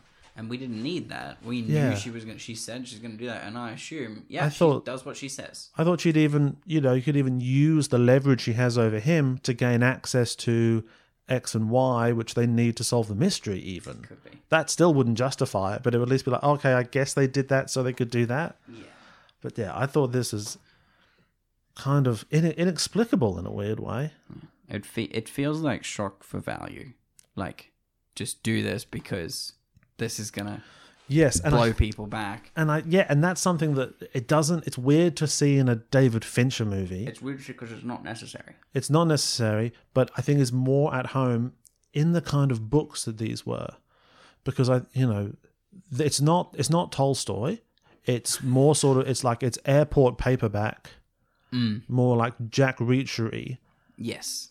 Literature- It's like pumping out different mysteries all the time. yeah, sort of pulp pulp fiction, Yeah. the movie, not the movie, the actual meaning of pulp fiction, and and I think David Fincher's artistry is sort of trying to elevate its material above what it what it is, and I don't think it necessarily really escapes that, except in the performances probably.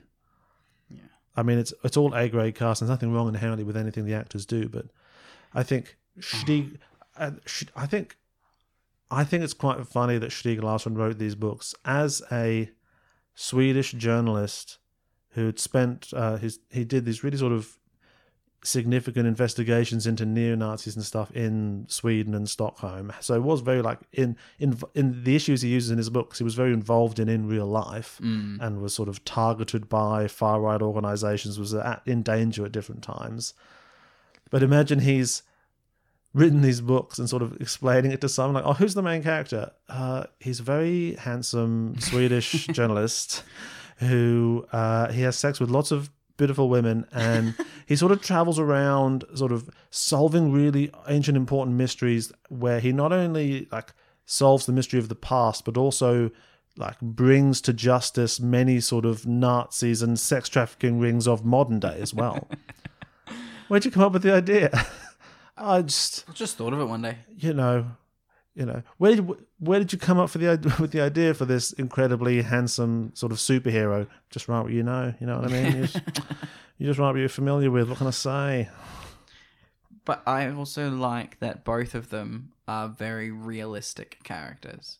Like the one fight scene that she sort of has with the dude who tries to steal her bag earlier on. That's one thing I did like about her backstory that we got for the film is when she's getting and like that could be kept in without the need for um, over overarching politic the the guardian guy.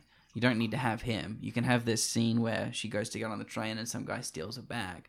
She chases him down, beats him, and then jumps the railing of the escalator and comes back down with the Yeah. that's that's cool. It shows that she's capable of taking care of herself. She gets on the train, and you get to see her be like, "Oh fuck, my computer's broken," and then go meet her computer under, underworld people. Yeah. that could show that she's a badass in the hacker world.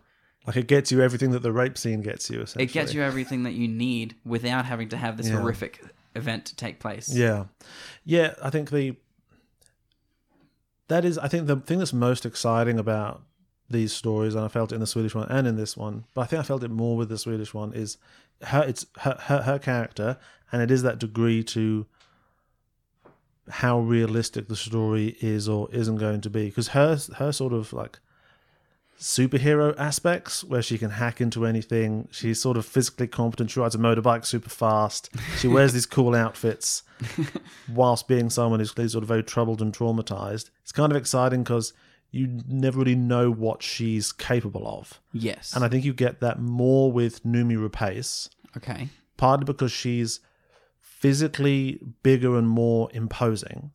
She's someone who really looks like she could get in a fight with people and win. Yeah. Well, she has Whilst- done in other films. yeah, while still looking having that very sort of haunted, vulnerable, sort of underdog look. How good is Numi Rapace? I think I think the the main thing that, from my perspective, the order that I watch these cripples this movie is how much she just owns that role. and if you want to do an English language version, she can speak English. you know. So can the other guy. He was in John Wick. if you just do it in English. That's the other thing that's at, that's at the heart of this movie. I don't know what we got out of this. I don't know what, apart from obviously seeing lovely Daniel Craig wearing lots of knits and doing that thing where the glasses hang off his face because he's a writer and getting him having fun with a cat. What did we get out of this that we didn't get two years earlier? I was really surprised that it's still in Sweden. Yeah, I thought it was gonna be. I thought it was going to be like Minnesota or something. Yeah. I thought it was going to be like Fargo. When I realized, no, we're still in Stockholm and some characters are going to do Swedish accents, some aren't. I was like, well, what the hell is the point of this? Did you just watch that other one? and be Like, oh, I wish David Fincher directed it. And then it's like, oh, let's just do that. You know? These made about the same amount of money, I'm pretty sure. I think they, they like both made like 350. Well, I think the Swedish ones were all made like back to back. Like Yeah. the first one's like, yes, we're making these. These this is this is our Hunger Games. We have to make these as soon as we can. Yeah. And it very much is Sweden's Hunger Games. I think Sweden. Because Sweden is a lot more mature than the rest of the world. Yeah, well, they're they're just very excited to be known for something other than you know bookcases made out of chipboard and chocolate. And freeze dried meatballs. Yeah.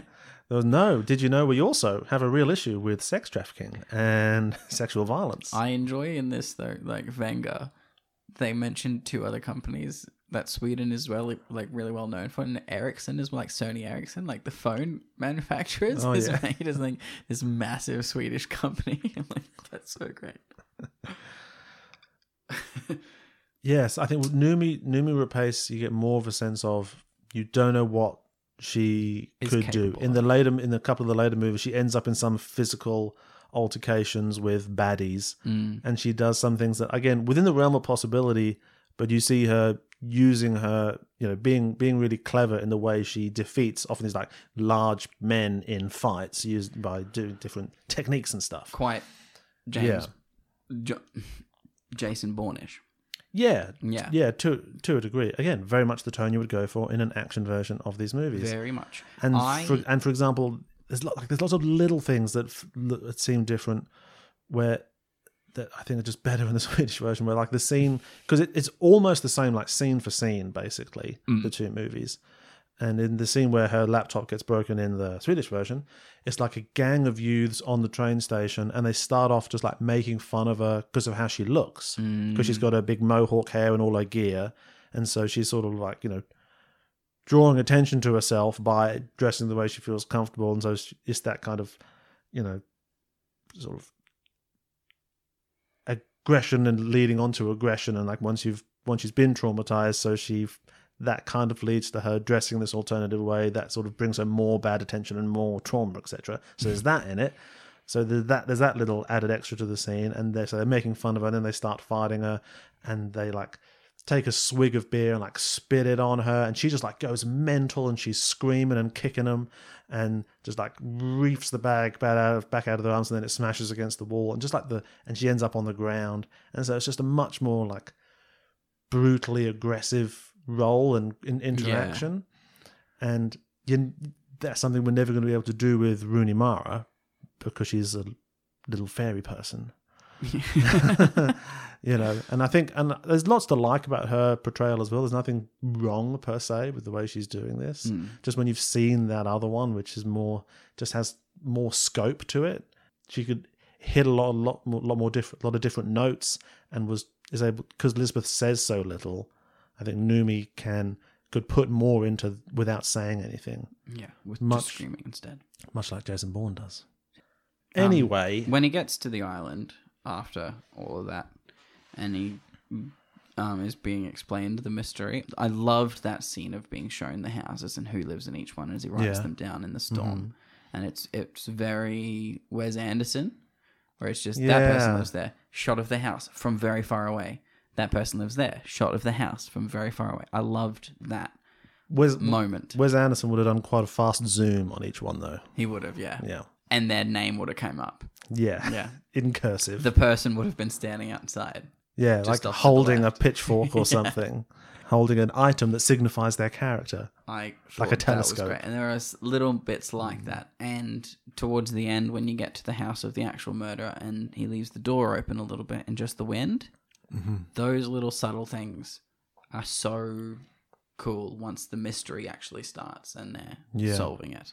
Yeah, and I think that's like so much of what's good about this film is the just the ability of David Fincher to know what to show and not show and how to sort Hmm. of tell the story economically.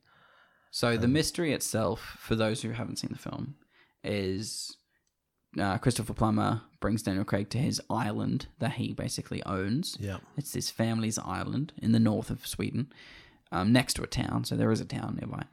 Uh, and 40 years ago, his granddaughter Harriet was murdered, went missing. He believes she was murdered Yeah. because she disappeared one day, and there's no way she could have left the island. yeah, because there was a big car accident up out on the on the on the bridge. bridge.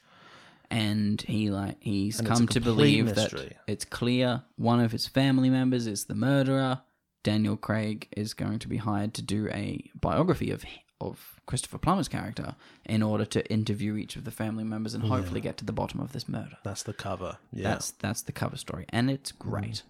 yeah. And none of the family members were ever like, "Do you want to ask me anything else about my life?" You seem to just ask about that one day Yeah. back in 1962. No, I think if I got- get that, I've got the rest covered, yeah. I've got the one thing I'm missing is just more detail about this day. Um, and it's made clear that a lot of the family don't talk to each other for specific reasons. Some Yeah. of them are Nazis, and that's just like straight out told. That's not something you find out later. It's just Christopher Yeah. Plummer just tells him, "Yeah, those guys, they're Nazis." Uh, so's that guy. He was a Nazi, but now isn't. He was kind of a Nazi for a while. We're not really sure these days. Him, never a Nazi. Their mum so is he won't talk to you. still massive Nazi, her mum, and that loves woman's it. haircut, like the sister of the mate of Christopher Hmm. Plummer's character, her hair just straight up. Yep, you're definitely a Nazi. definitely the hair of of, a, of the Aryan nation. I think like a bowl cut, but instead of a bowl, they used a dinner plate that's way wider than the actual head. yeah,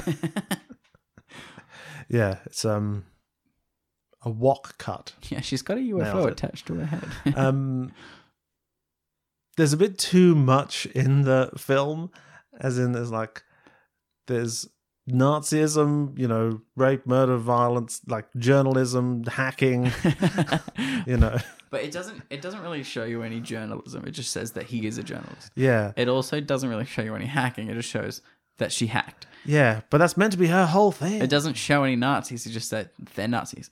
And like the only thing it shows is that they're investigating this murder. Mm. Yeah. So like I, I think it's okay to just say that oh yeah these people are those people Mm. these people are those people It, it feels a bit like he's just sort of tried to cram everything into one book, you know. Let's do let's do it all at once. I just love me a good murder mystery. So Daniel Craig does some of his initial sort of investigations. He meets the cat who lives at the at the apartment. He names Um, it Cat. Yeah. At one point, he yells out "cat" to try and call the cat. How did you get in here? Yeah, I like And the then it's clear that someone's been in his house. I like him getting on well with the cat as a little foreshadowing of how he's going to be good at getting on well with Lisbeth yep. because she's I like got a that very too. sort of feline aspect I to her also of being withdrawn. do not and- like what happens to the cat. Well, no. That immediately pissed me off, and I said the words out loud that I hate this film now. oh, okay. When there's cat violence, Yeah. well, So somebody kills the cat. yeah. As Daniel Craig continues to investigate, he starts getting signals that he probably shouldn't be doing this. He goes and talks to Donald Sumter, the return to the Daniel Craig filmography of Donald Sumter. Is he the only return? Yeah, I think so. I don't think Stalin's done something with him yet. There's no Stalin. Plummer will return in another murder mystery. And we're very excited about it because we love murder mysteries. yeah, if you'd seen this, you could see how he could have been good for Knives Out. Like, if, Yeah. you know, um, Massively different murder mystery and attempt Very to different. show murder mystery. yeah. Um, Sumter brings up the Rebecca case of his colleague, and that's one of the ones that they figure out is one of the other murders. Um, they he has he goes and has dinner at Skarsgård's house, who's and he's really friendly, and his girlfriend is Skarsgård's girlfriend is there as well. Um, So like it's it's me, this is also before the rape scene happens back in Stockholm. yeah. So then, then all of that happens. Um, Robin Wright comes up to visit Daniel, and the Vangers are going to maybe buy Millennium Magazine. Not really sure what that does for us. Uh, and then Christopher Plummer has a heart attack, and then is in the hospital for ages. And we So- don't really see him again till right at the end. Yeah. So I think that's it shows that Daniel Craig's one sort of like actual link into the family is now gone. So his Yeah. his investigation is going to not involve visiting all the family because they're not going to want to talk to him at all anymore. I think the thing I was missing in the way I saw this story play out was really feeling the sense of increasing danger to him Dread, yeah. and danger to the investigation. But even The when he gets shot at, it doesn't feel as though the danger is building. yeah, he loses Vanger, so he loses the one person who seems to like him, although Stellan sort of acts like he likes him. The cat gets mushed and left on the front step. Someone's shooting at him in the woods, but after each of those things, things seem to kind of come back to zero back at the cabin. Yeah. And so, like, Like- I think him and Lisbeth need to have some conversations about should we leave, should we stay, and Showing that. more hostility, or at least show like a couple of interviews after the fact that's that Heinrich is in hospital, and have like massive hostility from the family straight away. So Hmm. there's like cl- closing dread, and show maybe a bit more that they're stuck on the island a little bit, and that all of these people who Yeah. Hmm. could possibly be a murderer are around this island in locations. yeah, yeah. And I guess these are all those sort of like cliche scenes that it's that we're missing, but you feel it when you miss them. Like he needs to be having a phone call with Robin, tell her what's going on. She's like, "You've got to leave. It's crazy. What are you still doing there?" He's like, "No, I have to stay for this reason. I have to know the truth." Blah blah blah. Yeah, You and know, it'd build find dread, a or better have way him- of phrasing it. out on a night walk and just there's somebody just standing in the darkness next to their house and have like quiet moments of dread Mm-hmm. Yeah. where, which would also add more to your to the audience's suspect list Yeah. like why would that weird person be standing there at night time have they discovered what he's actually investigating like that sort of thing to throw us off Mm. Yeah. the chase a little bit I think it needs to amp up the mystery the whodunitness of it a Yes. bit more as well. And it was tough because watching this, I knew who the killer was, but the murder I don't know. So you, so watching this when you didn't know what was going to happen, who you said you thought the the lawyer might be the There killer. were uh, a lot Was of there- moments that allude towards like, yeah, okay, cool. Well, he's the only person we really sto- spoken to emo- enough, and he seems very trustworthy. Whereas Mm-hmm. Stalin sort of doesn't feel trustworthy. I'm like, okay, that's a mislead. Mhm. It's definitely it's, going to be yeah, this it's bald Stellan guy Skarsgård, who's yeah. Mm-hmm. very close to the the older guy. Was there anyone else you thought it could there was could potentially have been? Could have been the cop for one scene when I when I saw that this this was the cop. But also remember that he had a painting at the start. I'm like, why did he have one of those flower paintings? Yeah, Donald Sumter's someone who could- could go either way. So they could, Yeah. um, and I think you just need like two other Well, you need relatives. Two sort of like middle aged relatives to still be on the island Yeah, to show sort of like dread build, Mm. to have them be weird towards Daniel Hmm. Craig. yeah, and I think in different ways. One of them like menacingly weird, standing in shadows all the time. Mhm. But one of them be friendly but say strange things every now and then. yes, Yeah, yeah, yeah, and Or one of them one- friendly to the point. Like I love to have loved to like coming over to his place for coffee all the time. But when he jumps, tries to come to theirs, Mm-hmm. not allowed inside. Yeah, That sort of thing. Have Yeah, we'll have that. an interview, but we'll do it outside. yeah, and then you have the other one who's who never talks to anyone. Yes. and no one knows why. But then that turns out to be because he doesn't trust anyone because he knows something about the murders from the past. Exact- And Something like da- that. da- da- da.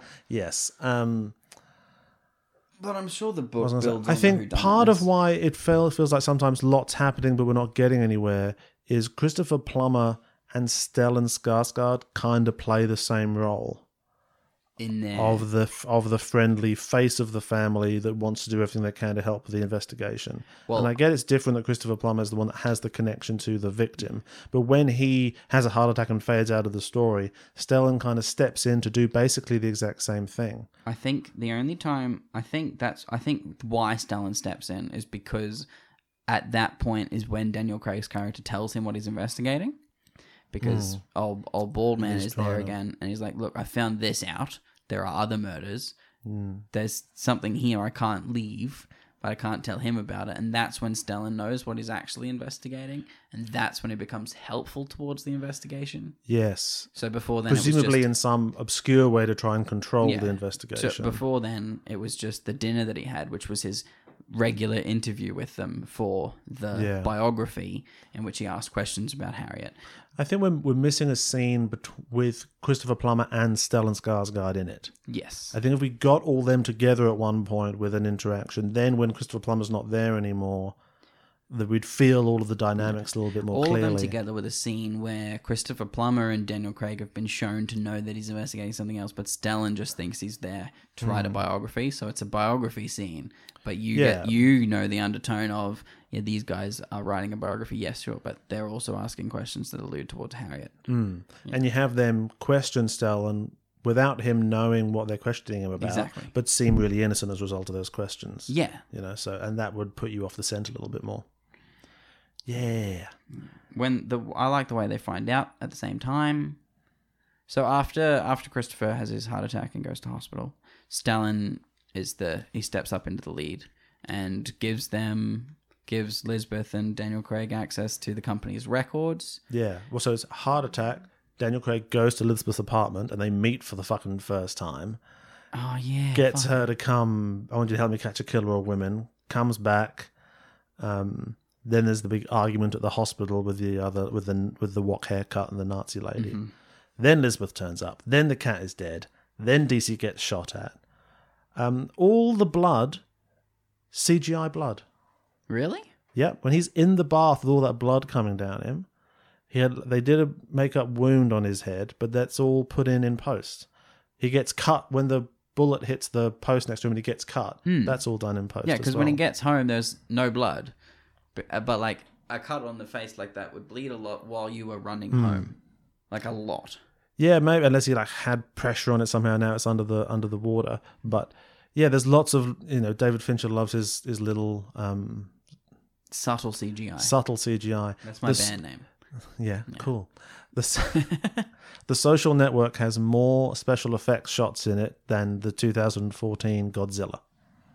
Yeah, I think we've we've talked about that. Hmm. Yeah, There's little things in this like the one scene where Elizabeth's look they're both looking at the computer and there's a little uh split in her bangs.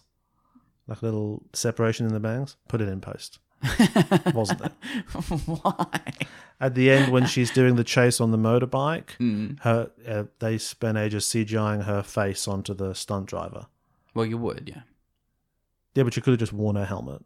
Could have. and they would have saved 10 weeks of special effects. or they could have just had Oh, that's one of my Rooney Mara ride a motorbike and then speed it up in post. that's one of my things I loved was that she got there, guns ready, doesn't get to do anything because the car blows up. Yes, but in the Swedish version, she walks over to him. He's in there. You get to see her choose not to try and pull him out because she, she can see it's going to catch fire. She chooses not to rescue him and just watches it catch fire. Whereas in this, she's walking over to it and it blows up, and you see that. But she's surprise walking there. over the she's walking over to it to shoot him. Like she gets the gun, cocks it, goes ready to shoot him. Well, in but in then this it blows one, up. I yeah, like that she. I like that the act of killing him Mm-hmm. isn't gratification. She doesn't get that gratification. He just dies. yeah. Well, yeah. in This one, they wrote in the line, "Can I kill him?" Which is, Mm. Which is a so. good one. Once you've had once you've had that, May I Mm. kill him? Yeah, once you've had that, then I guess you know she's walking up to shoot him. In the other one, you think she might just be trying to get him to like to apprehend him. Mm. So then you see her. So she does kill him in that one, basically. Technically. But like just Batman by Mm. kills Ra's al Ghul and Batman Begins. yes, very much so. Um, So Batman does kill y'all. Y'all know this. Batman does kill. I think Batman should kill. Like, Batman don't be, does kill. Don't be a bitch. Like the only movies that really say Batman don't kill are those ones. Like Batman. Like if you're gonna. If you're gonna do the thing you're trying to do, just start shooting people. Mm. Like, don't don't try and dress it up. You are just a Well, don't start vigilante. shooting people, but throw them off buildings a lot. You are just a vigilante cop who can't take it no more. That is all you basically are.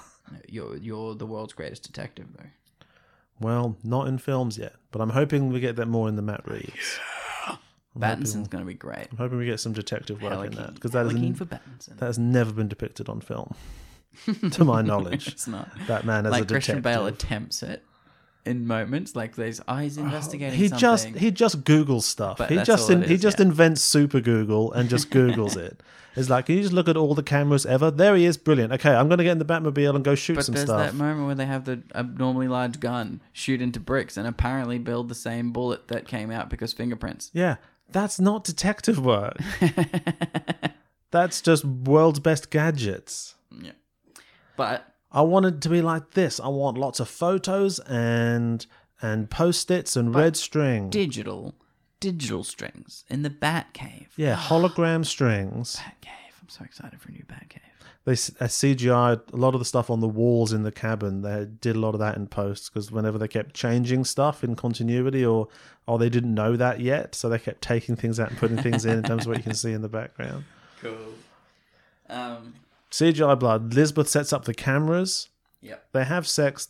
David Fincher's explanation of that is he kind of viewed it as in this scene, Lisbeth is doing this to just try and like calm him down.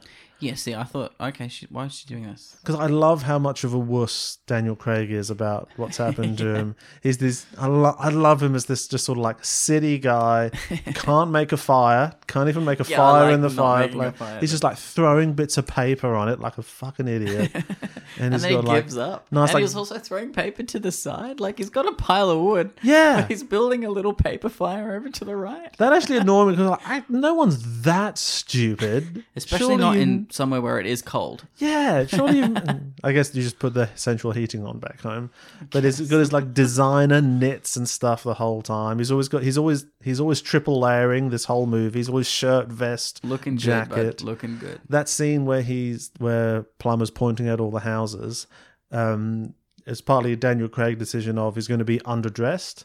Like he's just got like his Stockholm jacket on, Yeah. and so he's really you can see he's really cold in the scene because he's China right. hasn't prepared for where he's going. Um, and yes, you know, for someone who plays James Bond and the- all these action characters, It's a having- nice change. That's what makes me feel like this is just Daniel Craig. This is just a guy, you know, um, who's just who's just trying to do the right thing. W- Backing up, where- if Lisbeth's trying to calm him down by having sex with him, in the Swedish version, which I'm sure everyone's sick of hearing me say by now, it it's played more as she's doing it more for herself. yeah. And I get in, whereas in this, if she's doing it for him, it just sort of portrays a real kind of disconnection from the From event. sex, more like this is a friendship Yeah, thing. because I'm just doing this to calm down, and that means she's also not even connected with the fact that this is the first time I've done this since that rape that happened. You know, whereas in the Swedish one, it's, it, she's sort of registering with her that that she's sort of try, she's sort of seeing how it makes her feel almost. Anyway, we've probably talked about the rape enough. We have. I think so. I think we have. Uh, Then Stellan gives them all the records and that, yeah. and they get to.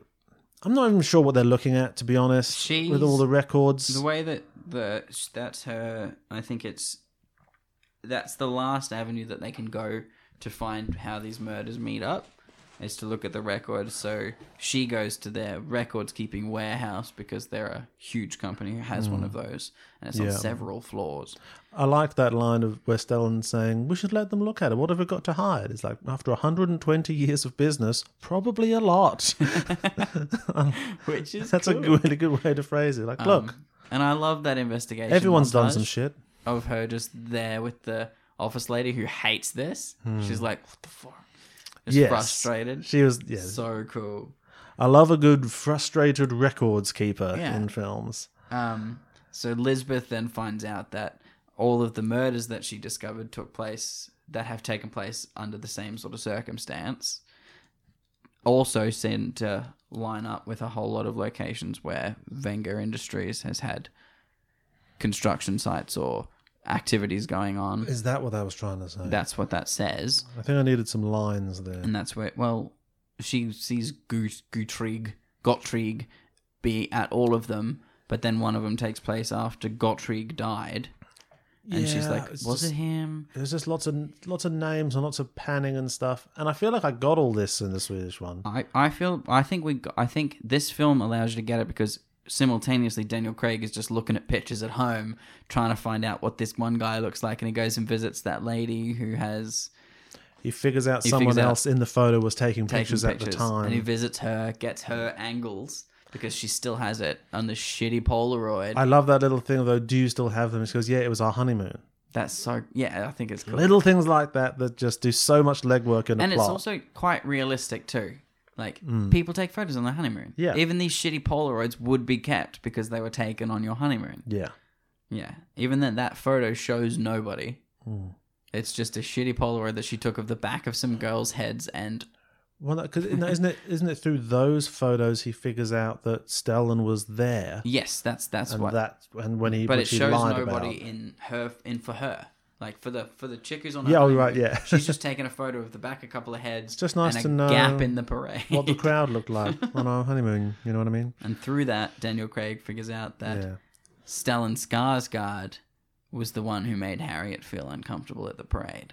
Yes. And so he that's how he discovers it. Yeah. Meanwhile, Lisbeth discovers it through finding out that a murder took place after Stellan's Hmm. father died. So it's got to be Stellan, not just the father, because he would have also been in all these locations at the same time. Right. Yeah. Yeah, because I think yeah. When I, I remember watching the watching the other one, I got confused because th- it was implying it was Martin. I was like, so he was murdering people in 1950 or something, and then no, no, it was the dad Yeah. as well. It's And- hereditary. I think this maybe Murder. maybe the Swedish one hits you more specific. Hits you with more specific times and dates. Well, no, I have the subtitles on. I always have the subtitles on.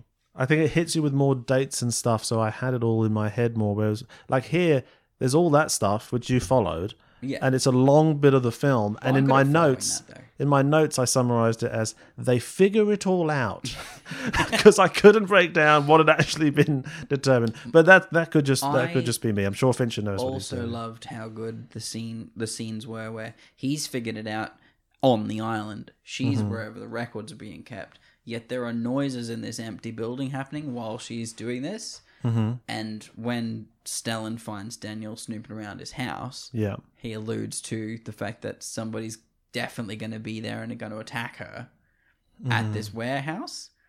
So, like, I Ah, like yeah. the little noises where she looks over her shoulder every now and then during her investigation. That leads to nothing.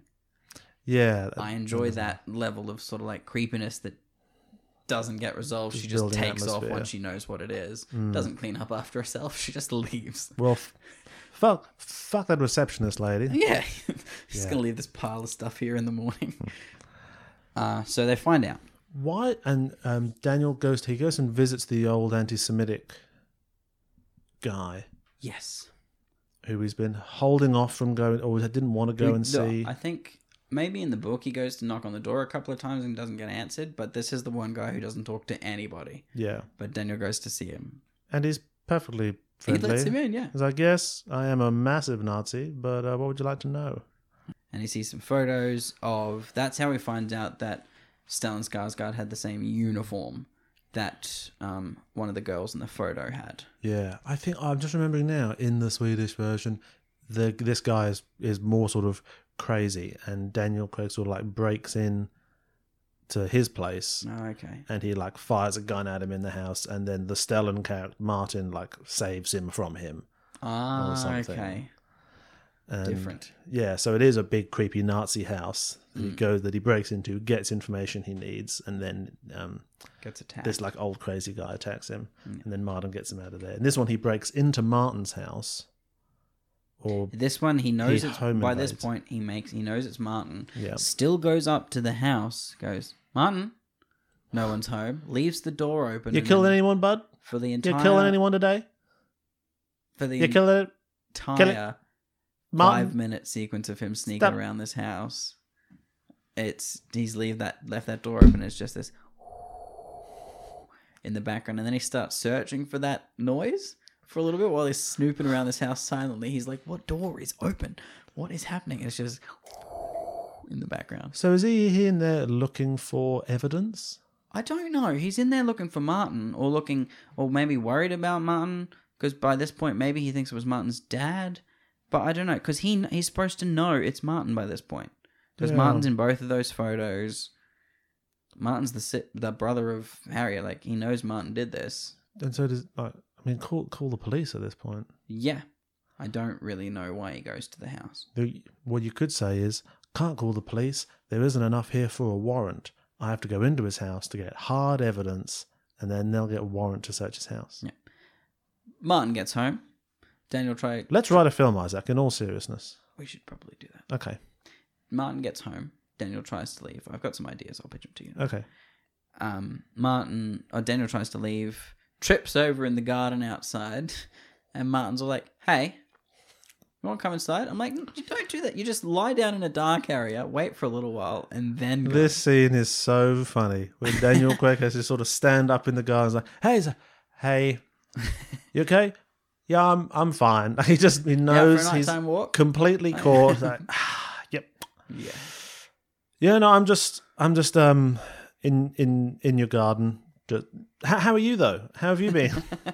and this guy's house is on the top of a cliff. this is some of my favorite On Daniel this Craig island. stuff. Where I Awkward, love, awkward male. I love, like, awk- yeah, awkward Daniel Craig, where he's where he's just just got to be awkward in a situation and s- like nothing dramatic's stuff. happening. other actors do really like Jason Bateman, or Mm-hmm. in a serious film, Jason Bateman would do this great, or Yeah. like, um, what's his what's his Paul Paul Rudd doing comedic serious acting. Yeah, This would be part of that. yeah. Daniel Craig is someone who's Very capable of doing that. I Hmm. yeah. wanna- Jason Bateman and Paul Rudd, they like on the spectrum of face.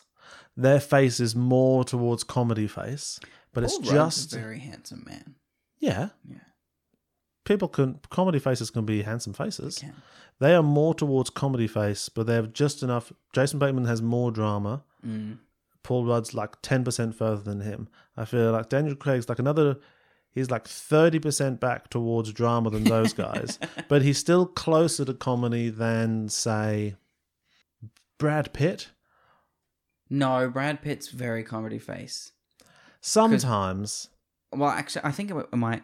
It would depend on the character Brad Pitt's playing. I like Burn After Reading, but even that's quite cartoonish in a Yeah. in a way that like Paul Rudd and Jason Bateman can be funny people without they're regular without being people. cartoonish. Whereas Brad Pitt, I think, can only do comedy by making it very broad. Whereas Daniel Craig can he can do this sort of subtler, just awkward shifting f- leg to leg. Hey, how you doing? Ah, So, ooh, It's about this. just like reach over, move something on the table a bit. Yeah. Anyway, um, so we should. So he comes inside, and they're having mad chats for like 30 seconds before Stellan's like, well, the other ones were easier, and he just grabs a gun out of the fucking drawer. Like, okay, yep. just takes it out of, out of his murder drawer. See, Daniel Craig could have been one of the uh, a great guest star on The Office, Could have been. in the same way Idris Elba definitely and have people been, like yeah. that were. Whereas Brad On the British Brad version. Brad Pitt could have done, but he'd just be playing Brad Pitt. He wouldn't be playing someone who could have been in that office. yes. Whereas Daniel Craig can tone himself down enough. No, I'm literally here and playing that style of comedy. That's what I'm trying to say. Uh, Maybe that could be his next project, an Office spin-off. Oh, did you see they've there's a new Walking Dead spin-off on Amazon Prime. It's called Walking Dead: World Beyond, and it's set 10 years after the first year in which a group of teenagers set off on a whirlwind adventure across country. Ten years after the first one, that's when the current one's set, isn't it? Isn't it? Um, Yeah, pretty much. Actually, no, it's probably only like five years in the in the show. But like it'll I never. watched the first episode. It's so bad. They finally announced it was ending, but they're doing three Rick Grimes movies, and they're doing who knows what else. What? Yeah, pretty sure he died in the show, and they're somehow doing three Rick Grimes movies.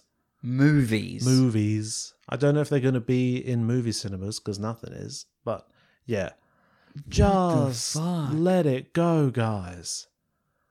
Stop. Do people And then still lo- watch I it? just saw a headline: Lauren Cohen, who's Maggie, wants wants it to end with like a flash forward of forty years or something. No, let me guess: it's a big town and things are okay, and everyone's got shitty old person makeup on. Well, in this, in this one, it's set ten years after in Omaha or somewhere else, so somewhere we've just not seen in the U.S. And they've been living on a university campus for the ten years, perfectly fine, in a walled campus, and life is just living smooth, and it's See, just weird as fuck, and the dialogue is terrible. yeah, of Season course. one was so Of good. course, it's te- of course the dialogue is terrible. the the The problem is, I know we're on a tangent, but this which is a could good be tangent. another name for this show. I know we're on a tangent. No, It's a the good name. the problem is the problem is if if people have been around for ten years, that means they've got a system set up that's working very well, and there's just not that much that's very interesting about that situation because it's now stable. You know, yeah, I have an idea for. I was coming up with a movie the other day where it is something like that, where not zombies, but post-apocalypse, post like terrible pandemic or virus, so just massive world population die off, Mhm. and there's a community on top of like of on top of like quite a like a isolated mountain yes, and have it be that the people up there have been self-sufficient for like 10 15 years to the point where they've gotten a little bit lax Mm-hmm. and you just have some and have s- like your character going down to their like um, guard post and i thought they'd have have them have been able to get like digger equipment so they've just moved big boulders onto the road so you can only move like you can only drive like a scooter or a motorbike through at a time and then just have it be a really simple story where you know baddies come and up, up up the road and they slowly sort of attack the mountain but the people in charge of the community have been trying to sort of demilitarize the community and they don't want to They're trying to- respond to the threat appropriately so it's just really sort of simple human story like that but in the context of this I post-apocalypse feel as though this new season has attempted to do that. This new show is attempting to do that. like, So show human elements be the bad things, but Mm. the dialogue is so terrible. And I, from the first episode, because that's all that's released right now, I'll probably end up watching a few just to see, but I won't recommend this to anybody. you know, with the arc going back to the classic segment line, Sam doesn't want to have in movies anymore. I I'm pretty sure they do this in the Swedish version, but not in this, where someone asks to see a bunch of records. Records guy takes them through. The records are revealed to be more records than they thought they would be, or harder to look at than they thought they would be to look at. And the person goes, "Yeah, knock yourself out," and leaves. That doesn't happen in this film. No, I'm pretty sure they say it in the Swedish version. Ah, I'm pretty okay. sure they say knock yourself out. they admirable restraint here with their fun secretary lady. They do. She is or their fun. fun archivist, I And a guess. bitch. Don't say knock yourself out. And that was the that was one of the lines that made me laugh in The Girl in the Spider's Web. The baddie literally says, I've imagined this moment for so long. That's weird. You know how baddies say that? Mm. Yeah. But I thought that was fun. for this for this series of films. I don't know how that comes in. like, that's a weird thing for a character in this series of films to say. Well, not well. After you've watched the second two movies and you realize everyone who's bad is somehow related to Lisbeth, it's not a, it's not a surprise that in the fourth, in the Girl in the Spider's Web, the baddie is Lisbeth's sister. We never knew she had. Whoa, that's crazy. Oh, so drab. Anyway, All right. But they found out it's Stellan. Stellan sees Daniel try to leave his house and basically brings him in for a nice friendly drink, pulls a gun on him, and just leads him into this secret basement that Daniel couldn't get into while he was doing his snoopering around the house. yes. Turns out this is a murder basement. Daniel just walks into the murder basement. No, doesn't try to fight it at all. He's I mean, just he's got a gun to his back. He's I a regular get- Joe. He's yeah, like, well, I you're guess uh, I guess I'm dead. but come on, you're Daniel Craig. You know, are Daniel I mean, look at Stellan. He's a he's an he's an older guy. You know. Mm. But Stellan does a really good job at this point to just be super relaxed, like, yeah, I'm a murderer. Hmm. And when he says I had a chick in the cage over there, I'm like, is this entire That's house cold. soundproof? Because that's fucked up. Yeah. Like, he had a girl in the cage while Daniel was here the other day for hanging out. It's a good detail. It's a good villain detail. Also, does not look like a comfortable cage. Well, I don't think I think that's kind of the point, man. Um, he takes him down into the into the murder lair and uh, gasses him. I think in the Swedish one, just he's just put something in his drink, so Daniel has his whiskey and then just That falls would over. make more sense. It's a little bit more subtle, Yeah. but uh, I guess they're kind of going with the Nazi theme. Of just, Jesus. well, Yeah. You but, know. but yeah. Yeah, because he would have had to just wait for ages for the gas to come out. Although actually, I think it's meant to be like carbon monoxide or something. Anyway, Daniel puts very little effort into getting out of what is clearly a murder situation, and then he's on a weird sort of pulley system. He's got a neck brace on. I'm not sure. I don't know why. what the neck brace was. I mean, it looks it looks dramatic. It looks uncomfortable as fuck. it looks murdery, but um, there's no need for that. And Stalin sits down and goes, So you want to interview me now? This is what you do. Like, you want to talk to, to murderers? Oh. Ask me questions. I'm like, straight up, you would ask as many questions as you want. Like, just Yeah. keep going. Like, yeah, yeah. what is going on? I think you know Lisbeth needs to start. You know, I think again wouldn't pay it off at all, but you could reveal that Lisbeth has put like cameras on him as well, like she had on her bag at the start, and that's how they get him in the end, or something like that. You know, Or that Like, she's put uh, cameras all around the island. yeah, I like, think Lisbeth's ability she's with previously snuck into technology this guy's house as well. Yeah, because she they make a big deal of her putting up all these cameras, but all she gets out of that is she comes back and she sees Stellan on them, and looking into then, and then the goes to windows his house. And then goes there. But she is to sort of use those to solve the Yeah. mystery somehow. She should also be looking at that while she drives her motorbike home. After she knows it's Stellan, she should Yeah. pull out that camera on her thing immediately while she's in transit. See that that Daniel's at Stellan's house and that Stellan is following him up there. Yeah, and so when, yeah, she, so she's so she figures out that it's probably Martin, races back to the cabin, and yeah, and then she sees what's going on on her Sony Vio. The, the return to the Daniel Craig filmography, him continuing his long his long term collaboration with Sony Vio. Oh, that was something I liked at the start of the film Appliances. when he's at that little house party in the city. His phone rings, but thirty people check their phones, Mm-hmm. put them away, and he answers his. Because every, everyone's got the same ringtone because they've got the same phone. They've all got whatever Ericsson's because it's they've Sweden. Also because it's kind. I think people will still like phones are still pretty cool in these days. 2011 is like, ooh, everyone has a phone. Before you know, it was like pre Black Mirror when phones were still fun and cool. And I like when she when she comes into the cabin, she says, "Hey, hey," which is a Swedish thing. got. Hey, hey. Yeah, Yeah, that is cool. That's one of their things that they say. Well, I thought that was just a friendly thing that she said because I didn't know that was a Swedish thing. Well, it is a friendly thing, she says. But I like that it's a Swedish thing. I think that I like that that's just a greeting, Hmm. and it shows that she's she's very comfortable with Daniel. Yeah, it indicates. Yeah, It, it's, it it's indicates kind of it the- indicates a friendship and a very very like Yeah, it's close kind of relationship. the nicest thing she ever says Yeah. in the Hey, hey. film. Like, oh, that's just such a nice, normal thing to And then say she gets a golf club. to your friend.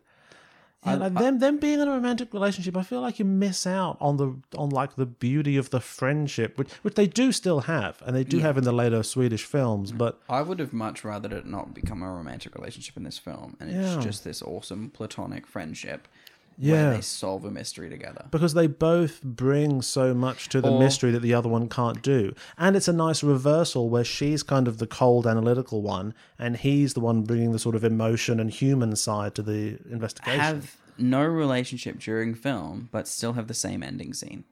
yeah, where 'Cause you that's just see where that she you see that she's developed a bit of a a feeling. little bit of a closeness where he's still the friendship, and then you have that dynamic for the next Yeah. one.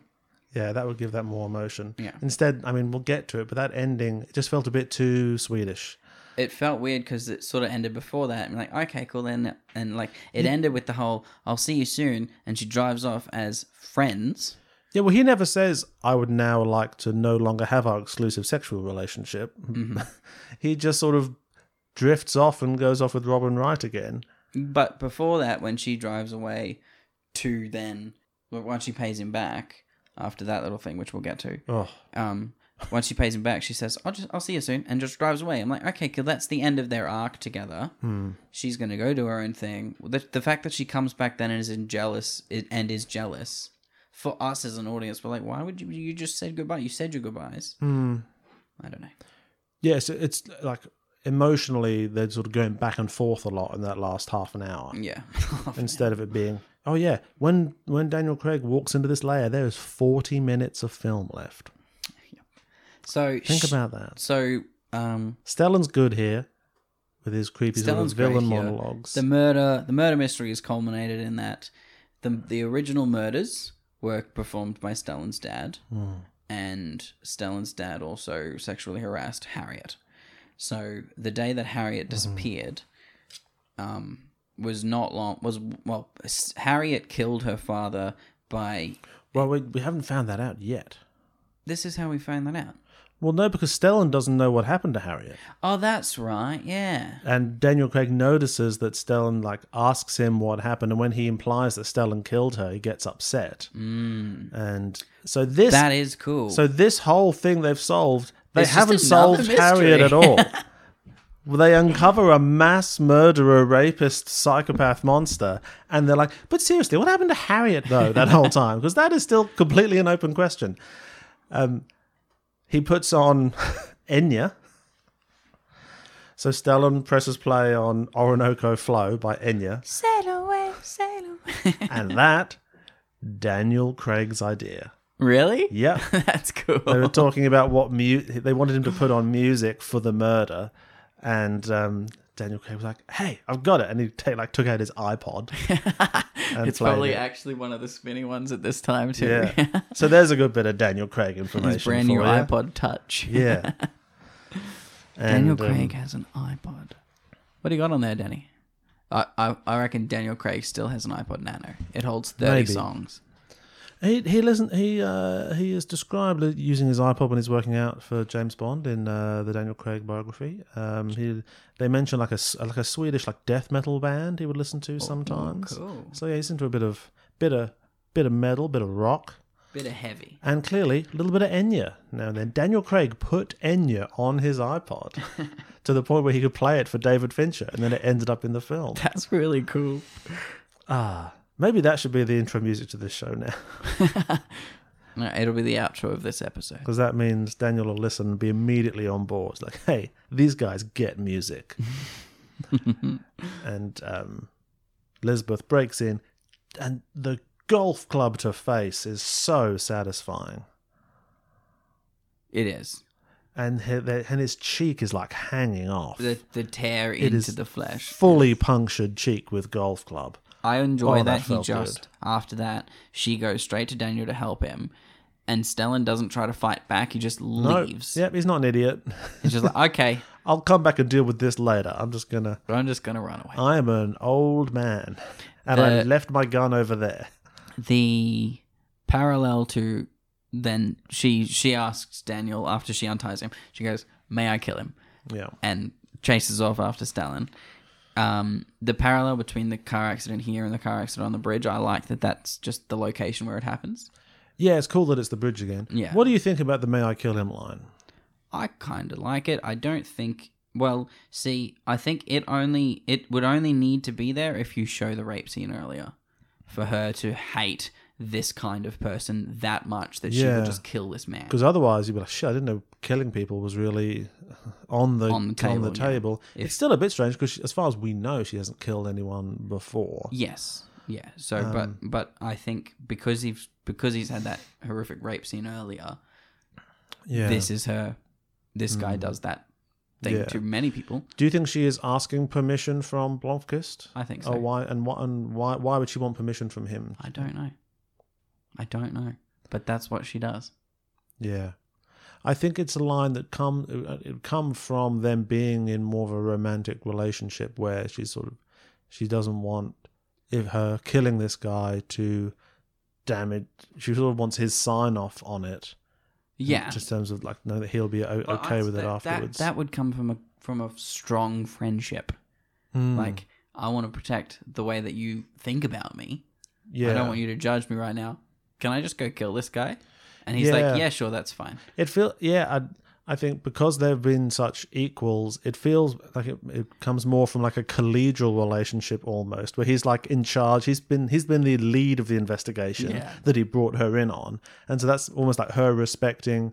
I know this is kind of your thing. Will you be upset if I fucking end him now? He's like, no, that's okay. It's a line that would make sense in the sequel, whereas she goes now and kills this guy because he's a terrible person, and Daniel is upset by Like, this. dude, you can't just keep killing people. He's meant to go to jail. And then in the sequel, she asks permission before she does anything like that. He's like, She's like, "Yes, can I kill this definitely." one? He's like, fuck yeah, this guy's worse than the last one. yeah. Oh, the the yeah The dynamic of friendship could be fucking the amazing. trilogy of standalone Sherlock mysteries these two could have solved. Mysteries are the coolest. I'd love to have a good mystery. Yeah, we will. We'll find one. We'll find a mystery. Okay. If anyone has any mysteries, if we can't find one, please we'll tell make a us. mystery for someone else to then find. No, that's not as fun. Oh, okay. I want to wonder what happened. Yeah. Well, you do something and I'll try and figure it out. Okay, yeah, that's cool. Yeah. I'll And I'll do something and you try and figure that out. let's try and yeah, let's each murder someone, and then we both have to figure out figure out which one the other one did. But what about what if mine happens in like a blackout of a rage and I don't know which one was mine? Yeah, that's how we then we investigate ourselves. We both we both black out. Uh, uh, no, let's not let's not cause any death. We're not going to do that. Yeah. We're going to be This- hopefully responsible for solving death Disclaimer. Or- well, not solving death. That's a pretty big ask. or horrific Let's- things that may have happened. Mysteries. yeah, let, Do you yeah, want to find I don't- Atlantis? Do you want to come with me to find Atlantis? Let's yeah, let's scale this back. Let's do like geographical mysteries or like f- you know, like white collar crime. Let's solve financial mysteries. Okay, we can okay? do that. Sweet, sweet. You know, Phew, okay. Um, and yeah, Lisbeth watches watches him burn to death, which you know, like I was like, still great, but you know, I wanted him to go to prison forever and everyone to Me and, too. and feel the shame. Yeah, that shame would be great Yeah, but because he is the leader of a ma- of a m- like a, Yeah, he's a public huge figure. company. Be awkward if he owned the Millennium magazine. To yeah, well, which you bought earlier in the fucking movie, but Yeah, to there's have no him- fallout from that, is no, To there? have him be arrested and then be revealed to be a forty-year-long murderer. Our magazine is owned by a Nazi murder cult, but I don't want that to be form up front in your in your mind. But also the fact that she, she discovers all of these murders that relate to each other that his father committed, yet he's still continuing to murder. The overarching fear that there is a massive serial killer in Sweden right now. People are going missing all the time. Harriet's missing case would be linked to that. If she just goes missing and then during their investigation, they it, it's revealed that since then 300 other women have gone missing because that's like he's had 40 years to perfect his art and he had someone in the basement three days ago and she's Yeah. gone it's not a long period of time that he keeps these people in his basement yeah, so he's just killing willy-nilly all the time in yeah, his he basement loves of it. this He mountain bloody loves it. so he's he's had time to do a lot of things Yep. there would be He's done a lot of things in his lot life. of missing people report it in Do you Sweden. think this would have been figured out before now? I figure I think there would have been another murderer like when Lisbeth is doing her investigations finding these 10 or whatever it is that his father did Mm. she would also allude to the fact that there's also fucking 400 missing missing women over the last 40 years but there's no evidence they've just gone missing because that's what Okay. Stellan does he just drops their Ah, Okay, bodies so off. so imply that there's a bunch of others that they don't have any evidence for. Exactly. or- Imply that there are also more missing people, not just these ten that they're I think the investigating. theme that that, that that would bring to the fore more that is missing a little bit here is the idea that there's lots of terrible stuff that happens in Sweden, but the c- culture isn't that cognizant of, Yeah. you know, and and they allude to it a little bit in their conversation about uh, just another immigrant whore or whatever. So these these are women who have gone missing, and it doesn't get investigated very much because they're lower status Yeah. and the kind of cases the police doesn't put a lot of effort into. And that's how he's been able to get away with this sort of such a massive scale operation. And I think He is evil. he is he is evil, Proper. but also an evil that's been produced by the environment he was in and the and, and the Nazism and everything.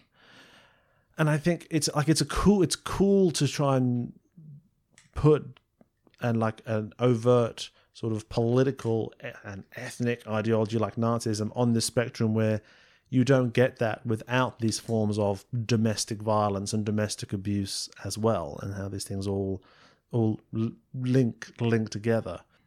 But I, th- I think I think that could have been hit harder in this film. The f- way the way this is all connected, Sh- make it clearer the cot how how bad it's been for Sweden that there were Nazis even though they weren't in the war and that this is bad, and then link that to this is doesn't just have an effect on society at large, but also in individual families. We end up with these cases of abuse, and it also facilitates and justifies in the minds of particular individuals being a serial killer. yeah. Yeah. Yep. Yeah. Cool. So they figured out their murder. Then they try to figure out what happened to Harriet. Then they're like, oh yeah, the original thing we were doing. and Fuck. it takes like three minutes to figure this out. He's like, maybe it's maybe she'll know because she's the only one. It's like we should just go and talk to her way more than we did last time. so they go talk to this woman that he's already spoken to.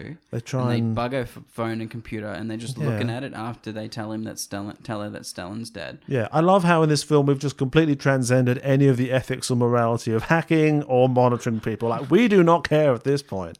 So they use the fact that Stalin is dead to go tell her, knowing that if she knows Harriet's alive, she's gonna call Harriet straight away to tell her that she can come home. It's safe now.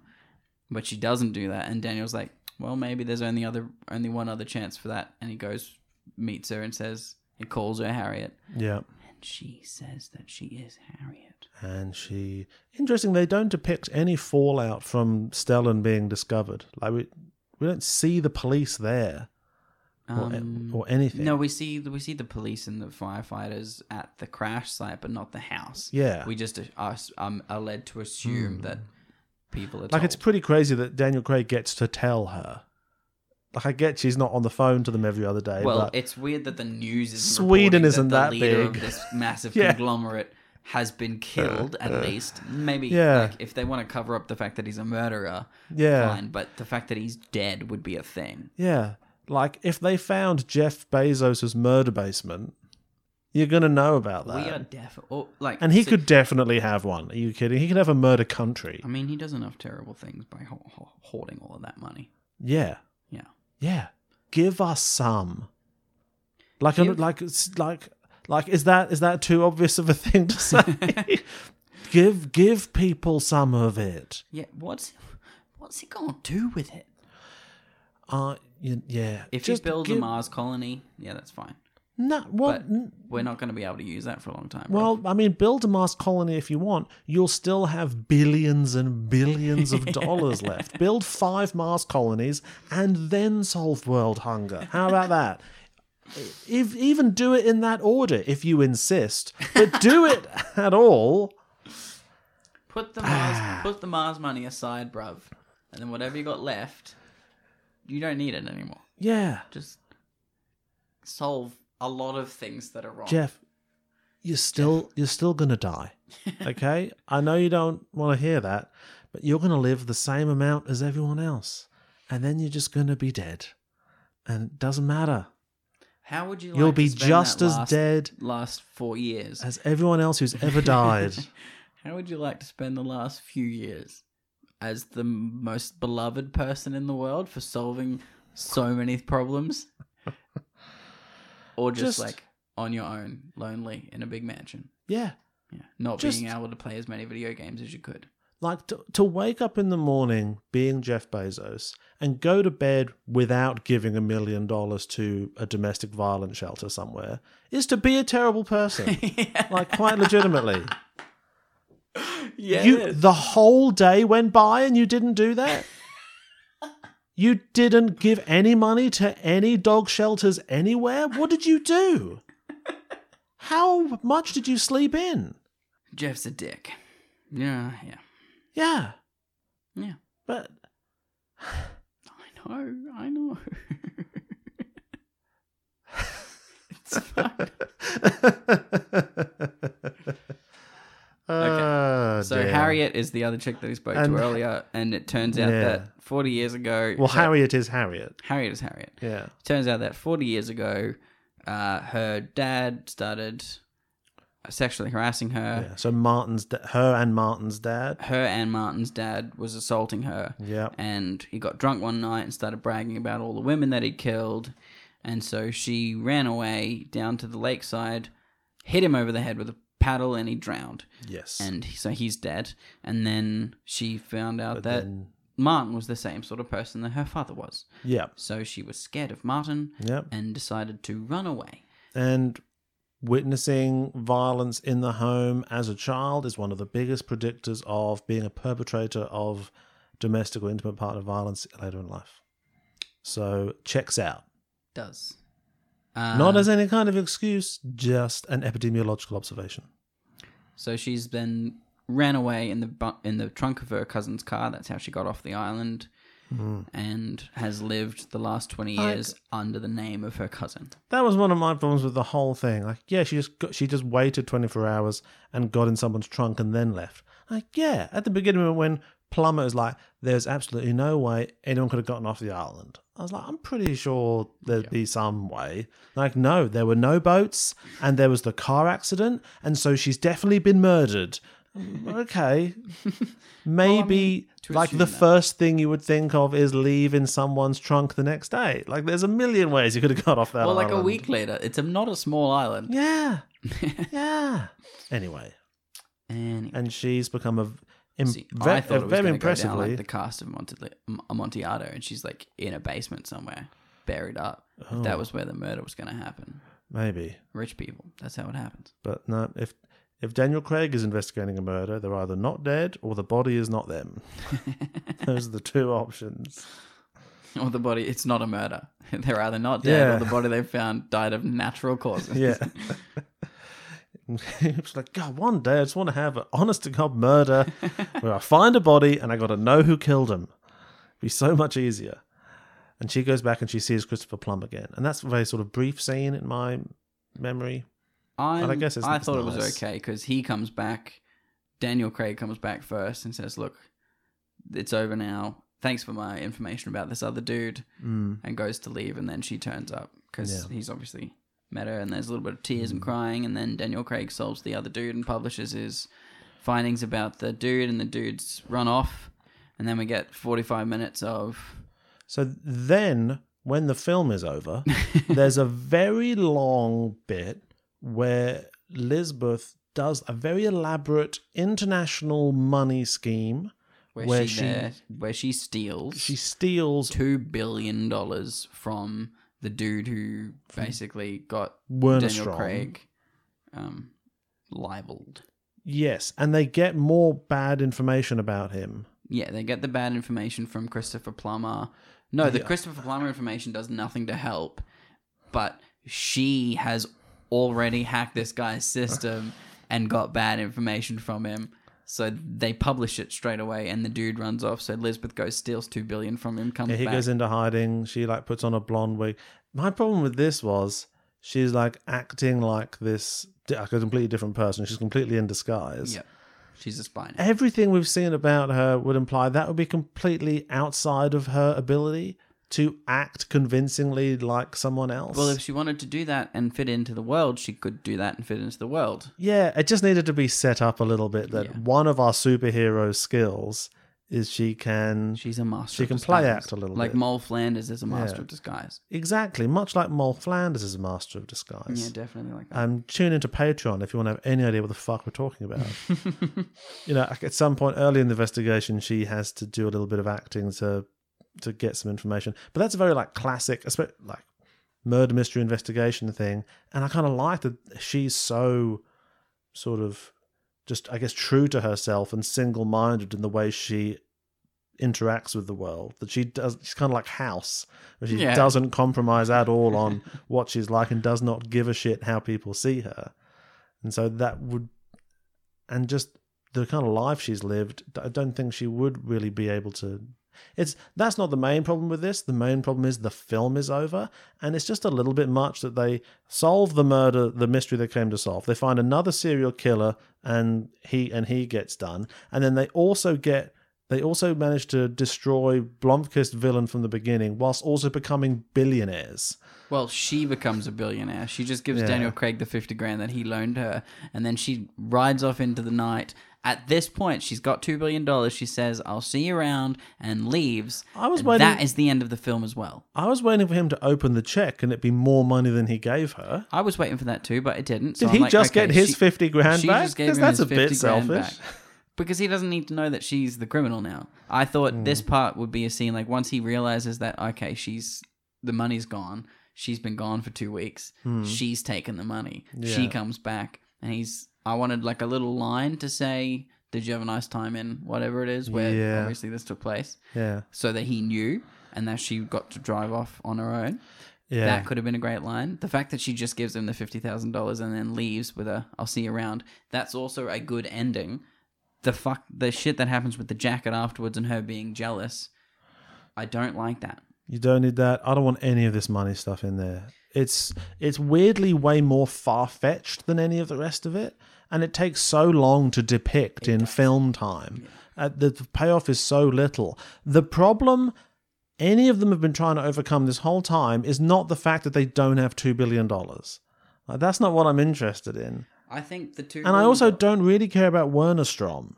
No, I think the I think l- allude to him at the start of the fir- at the start of the movie. Have them solve the inf- solve the cr- the murders and the new serial killer in this one, and then be given the information at the end of this movie.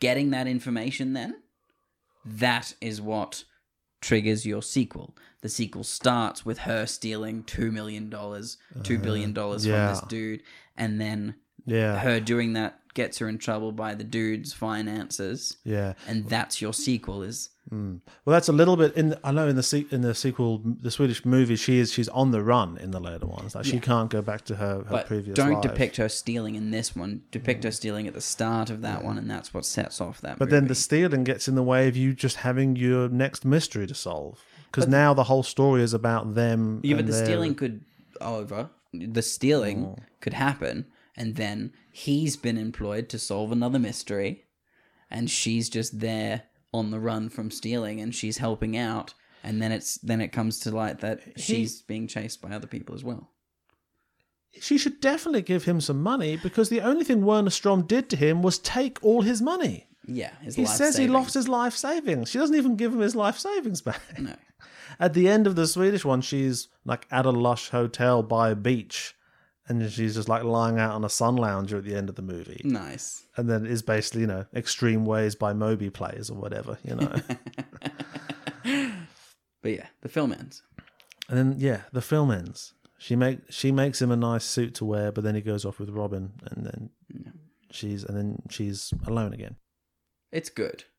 It's Like, good. as a film without the Swedish one, Just- Mm. without the need of the Swedish one on its own. yes, leaving the Swedish thing aside. It is a good film. Yes, they are. Performances are great. The mystery is great. They are cool. It does still very bring long. together cool characters with an interesting mystery. I don't know what they make a big thing out of how they they just made it's a five act movie, Yeah, Uh, and that's the only way they could bring in everything they needed to bring in. I just think Make it don't do that. Just make it. A, just bite the bullet of cutting. There are clearly two acts you could remove. I just I think part of it would be the book, the massive book audience, and the massive, particularly Swedish audience fans, especially of the original film, would go mental if you took all of that out. yeah. But just coming to it fresh, I think. Change the name of everybody and the location that it takes place in, and just have your three act film. Set it in northern United. Put it in The northern United northern United States. States. So it's still snowy and everything. Yeah. Same vibe. Yeah. And have the, have the tagline at the start be inspired by Inspired by. this series of books. yeah. Bam. And then you can, yeah, we didn't make that. It's not that movie. It's just Hmm. a story inspired by that movie. Because it's a good mystery. yeah, just yeah, take your just take the Elizabeth Mikhail relationship and the details of the mystery, and just do that in an hour fifty. Yeah. That's the only way. That may be the last thing I will say. That's one of the other differences I did not like, is that in the Swedish version, the dragon tattoo is huge. Yeah. it was It's very the whole back. In this one, it was very small, and I was weird. This one, it, it just looks like you know you're in Bali. but you it's like also it's on her dragons. shoulder, but she's also got a tattoo on her thigh, which is the ending of a dragon. And I'm like, okay, is it supposed to go from that shoulder all the way across, and they just forgot? No. Like if you saw her and you saw that dragon tattoo, that would not cause you to describe her as the girl with the dragon tattoo. Numi's entire back is a dragon. If you saw that, you're like, you know, the girl with the dragon tattoo, because that's her entire body. Yeah, Anyway, it's not that important, but it's just a little. I was like, oh, that's just that's like an um, it's American, you know, it's like an American version of just instead of doing something really sort of bold and declarative. It's like, oh, let's do a little dragon tattoo up here, it'll be fine. I mean, it just, Either just have it- either CGI have one it on the whole back. You see how massive everything else. or have it really small in one little spot and no other tattoos. That's how you do it. yes. Yeah, Yeah, I mean it's a weird title anyway because the title in itself is something designed for um, English audiences because women who hate men sounds so heavy. no, sorry, other way around. Men, who hate, women. Yeah, that sounds fake. Well, you want to rank it though? Um, Yeah. Um. Okay, so as long-time listeners of the podcast may be aware, we do not score Daniel Craig's films and TV shows individually out of ten or some basic shit like that. Why would you? Who would? Who would? Um, You pe- know who people would? people who are Other basic. podcasts, yeah, other other other- probably smarter podcasts. well, ones that want to put much less effort into it and not have to have a massive fucking discussion at the end of every episode. So instead of that, we are creating an overall ranking of all Daniel Craig's films and television performances from best to worst. This is number 42 on our ranking. Jesus, we watched a lot of things. Top half, Yeah, Def's top half. Mm-hmm. This is in the top half. Okay, so I'll start us off in the top half. So we're ob- we're above the invasion, the Golden Compass. We're above Defiance. yes, we are above Defiance. We're above Elizabeth. Yep, We're above Fateless, yep, Infamous. yep. Yep. Cowboys and Aliens. Yep. Yeah. The Jacket. Yep. The Power of One. Yeah. Yeah. Yeah. It's interesting because this is this is quite sort of subtle and low key, Craig, but it's very rich, Craig. I think. I think we get we get a lot of Craig being someone we've not seen Craig be. Yeah, we get to see him just in a house. That little bit where the water bottle is falling off the fridge and I he catches it. love that. I I hope that that was not planned and Pretty he sure just that's did all it real. because all it's the, Mm. so smooth and very realistic. all the cat interactions are completely like spontaneous. Natural, yeah. Obviously, I guess kind of, but they weren't even like trying to get the cat to do anything. They just let whatever the cat did, the cat did. So um, the trench, Higher, yeah. Some voices, higher. yeah. Layer cake, Yeah. yeah. The Adventures of Tintin, Nah. No, I think Tintin's better. yeah. Above that is Quantum of Solace. Why is Quantum of Solace higher than Tintin? Hey, you were there when we made that decision. Was I? Yes, Isaac, you've been here for the. Oh, I don't sneak in afterwards and change the ranking to my liking. Do you think the Adventures of Tintin's better than Qu- Quantum of Solace? I do. Well, too late. You can't. You now can't change that till April 2021. Well, I think this is better. Uh, it's better than Quantum of Solace. do you think so? I don't. I don't know. No, Quantum of Solace is actually pretty good. I think Quantum of Solace. As much is as we don't like it, fine. it's fine. I think put this under Tintin. under 1010. Yeah. Tintin's so good. Yeah. You know? Mm, Yeah. Yeah. Yeah. Yeah. Okay. Yeah. Cool. So this is eighth. Nice. Wow. Okay. It's tough though, you know, because if if Daniel Craig was in the Swedish version, this would be like fourth for me. This would be way up there. Okay. I'm happy with that. Me too. All right. And you happy with our plan over the coming weeks? To so we'll get this all finished by sort of mid December. Get it done by Christmas. Okay. I reckon. So we'll do. So next is Skyfall. Pretty exciting. What have we got coming up? We've got Skyfall followed by Spectre. Skyfall, then Spectre. So big couple of weeks. Then Logan. nice to Lucky. be able to take our time with that. We are so close. Logan, then, then Logan Lucky, then Kings, then Knives Out. Then we're fucking done in terms of theatrical releases. That's I cool. will reveal I'm doing a little bit of. I may have ordered some other DVDs. Not nothing crazy, nothing crazy. but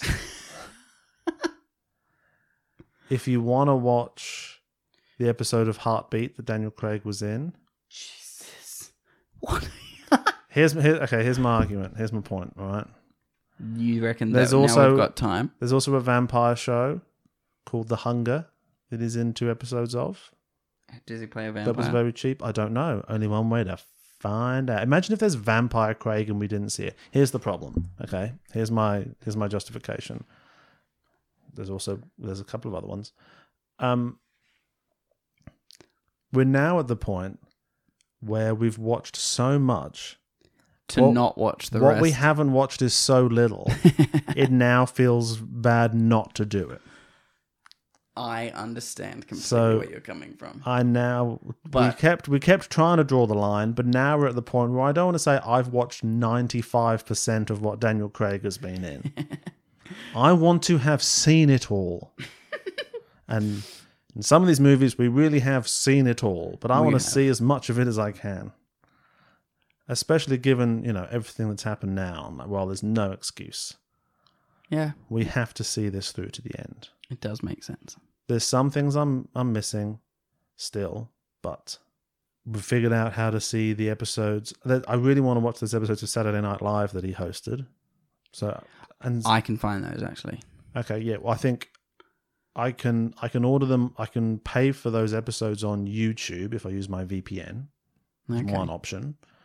Or I'm sure there's there's other ways as well. So what I think we'll so what I think we'll do so a lot of this stuff we'll be putting up on Patreon, all these TV shows and stuff. I think we should do one Patreon episode which is ads and sketches. Okay. So we'll do the Saturday Night Live. There's other good sketches he's been in. He was on. He did a sketch on the Colbert Show. There's a comic relief sketch he did with Catherine Tate, which is really good. And we'll watch some of the advertisements he's been in, and things like you know when he was did the Olympics with the Queen. That's all quality Daniel Craig content that it would feel weird to exclude from this show altogether. Understand what you mean. So that will all be going up on Patreon. on Patron before the year is out. And then we will be adrift again in the world. Do you have any ideas of who if you if we were to do another filmography who you would like there's other formats we could do but if we did filmography apart from Rachel Wise which is obviously the best and most logical choice that I think you're just biased because we love Daniel Craig so much that you don't want to leave this zone. I like you would the like the zone. zone to be tangential directly to I Daniel Craig. also just like the filmography there's good variety in there yeah, sweet. I don't And want to there's a do another good- filmography. amount of films you don't know the filmography at I all don't. I don't. I like Daniel Craig. I feel as though it would taint this memory to do another one. We've just got to find the right person. Anyone out there, you got any suggestions? Hit Let us, us up with a comment. hit us up with a comment. Imagine if the Patreon episodes that they can suggest are just like, I want you to do this. okay, I guess. Yeah, well, hey, if anyone wants to give us seven dollars a month on Patreon, you can suggest. So I, sh- I should say this now. Maybe I'll splice this in again. If you have any suggestions for what we should do after Daniel Craig, you can connect with us on Twitter.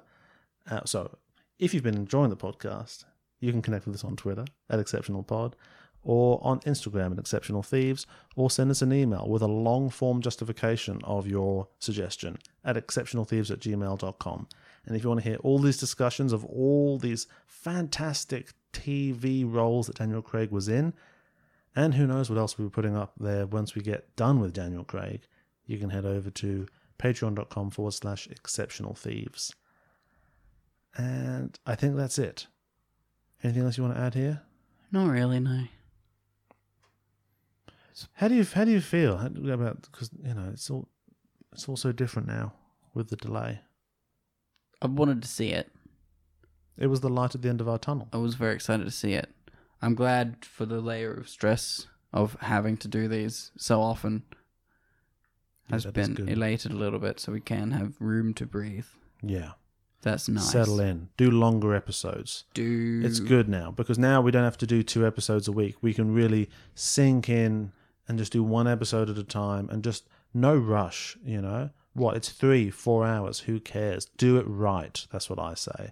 Especially with these Bond movies coming up. especially with Let's- the Bond movies. No, no limit. Now the Force Awakens can get its own episode. We can really just It won't, chill though. about that. We've talked about Star And Wars enough. We can also go back and do some revisits, like Love and Rage. We Is won't there do stuff any we missed the revisits. first time? I think having the ease of slowing down our need to do this will allow us to actually appreciate a film on its own without caring about the films we've watched previously too much. And therefore, I think our judging system will become a lot a lot less Breathless. yeah, it will make more sense. Like, yeah, this one was good, but looking but you'll just have to. I think yeah, a judging system will get a little bit easier more valid. and more valid when we spread these out a little Are bit you- more again. Are you still upset about some of your some of the rankings that don't make sense when you look back at them? when I look back at them, yes, See, because I can look back at them now. Yeah, because because you don't even you don't see this ranking until I tell you about it. I have the document, so I'm familiar with where things are on it. Yeah. you live in the dark. There are things that are higher on the ranking system Like an that I earthworm. think should be so much lower when they're read out. I'm like, why is that there? And I think with time, I love this ranking. It's such a unique cultural document in the entire world. I also It's just like- nice to know you've done something no one else has done. I you like know? that when it was released on Twitter. Oh, Contention within the, ranks. the discord it inspired is unparalleled in the Craig Keistador community. Uh, but that's okay. The- We are a fan. We are a fandom that that tolerates discussion and disagreement, because that's what Daniel would do. That's what Craig Keistadors are about. There's nothing we can't talk through with our brethren and sistren. Yeah. Yeah, cool. All right. Well, thanks for listening, everyone. Sorry if it got a bit weird a few times. And go check out the Millennium movies. There's technically five of them, and two of them are good. And two of them are fine. And no, one of them is fine. One of them is a Jason Statham movie, so it's kind of funny. And then one of them is just bad because it's just so slow. That's the third one. Cool. Ah, one more thing. Yay. There's a scene where Daniel Craig and Elizabeth are on the bed looking at each other after it's all gone down. And Uh-huh. she says, I'm a ward of the state because I set my dad on fire. Yep. But it doesn't explain why she did that. No, I th- I think that is that that is clear setup for a sequel. That never happened. But if, If- you you if you put that in, knowing your sequel's not going to happen, you have to explain it in this film. She sets her dad on fire because he was a horribly abusive guy and she was trying to save herself and her mother from their situation. See, that would come in handy with Harriet's story. yeah, yeah, it really feeds into that. Without knowing that, she is ne- that like if She's I had Nicola with engaged in crazy. any kind of romantic situation with someone and then they told me, by the way, I set my dad on fire, I'm not giving you any context.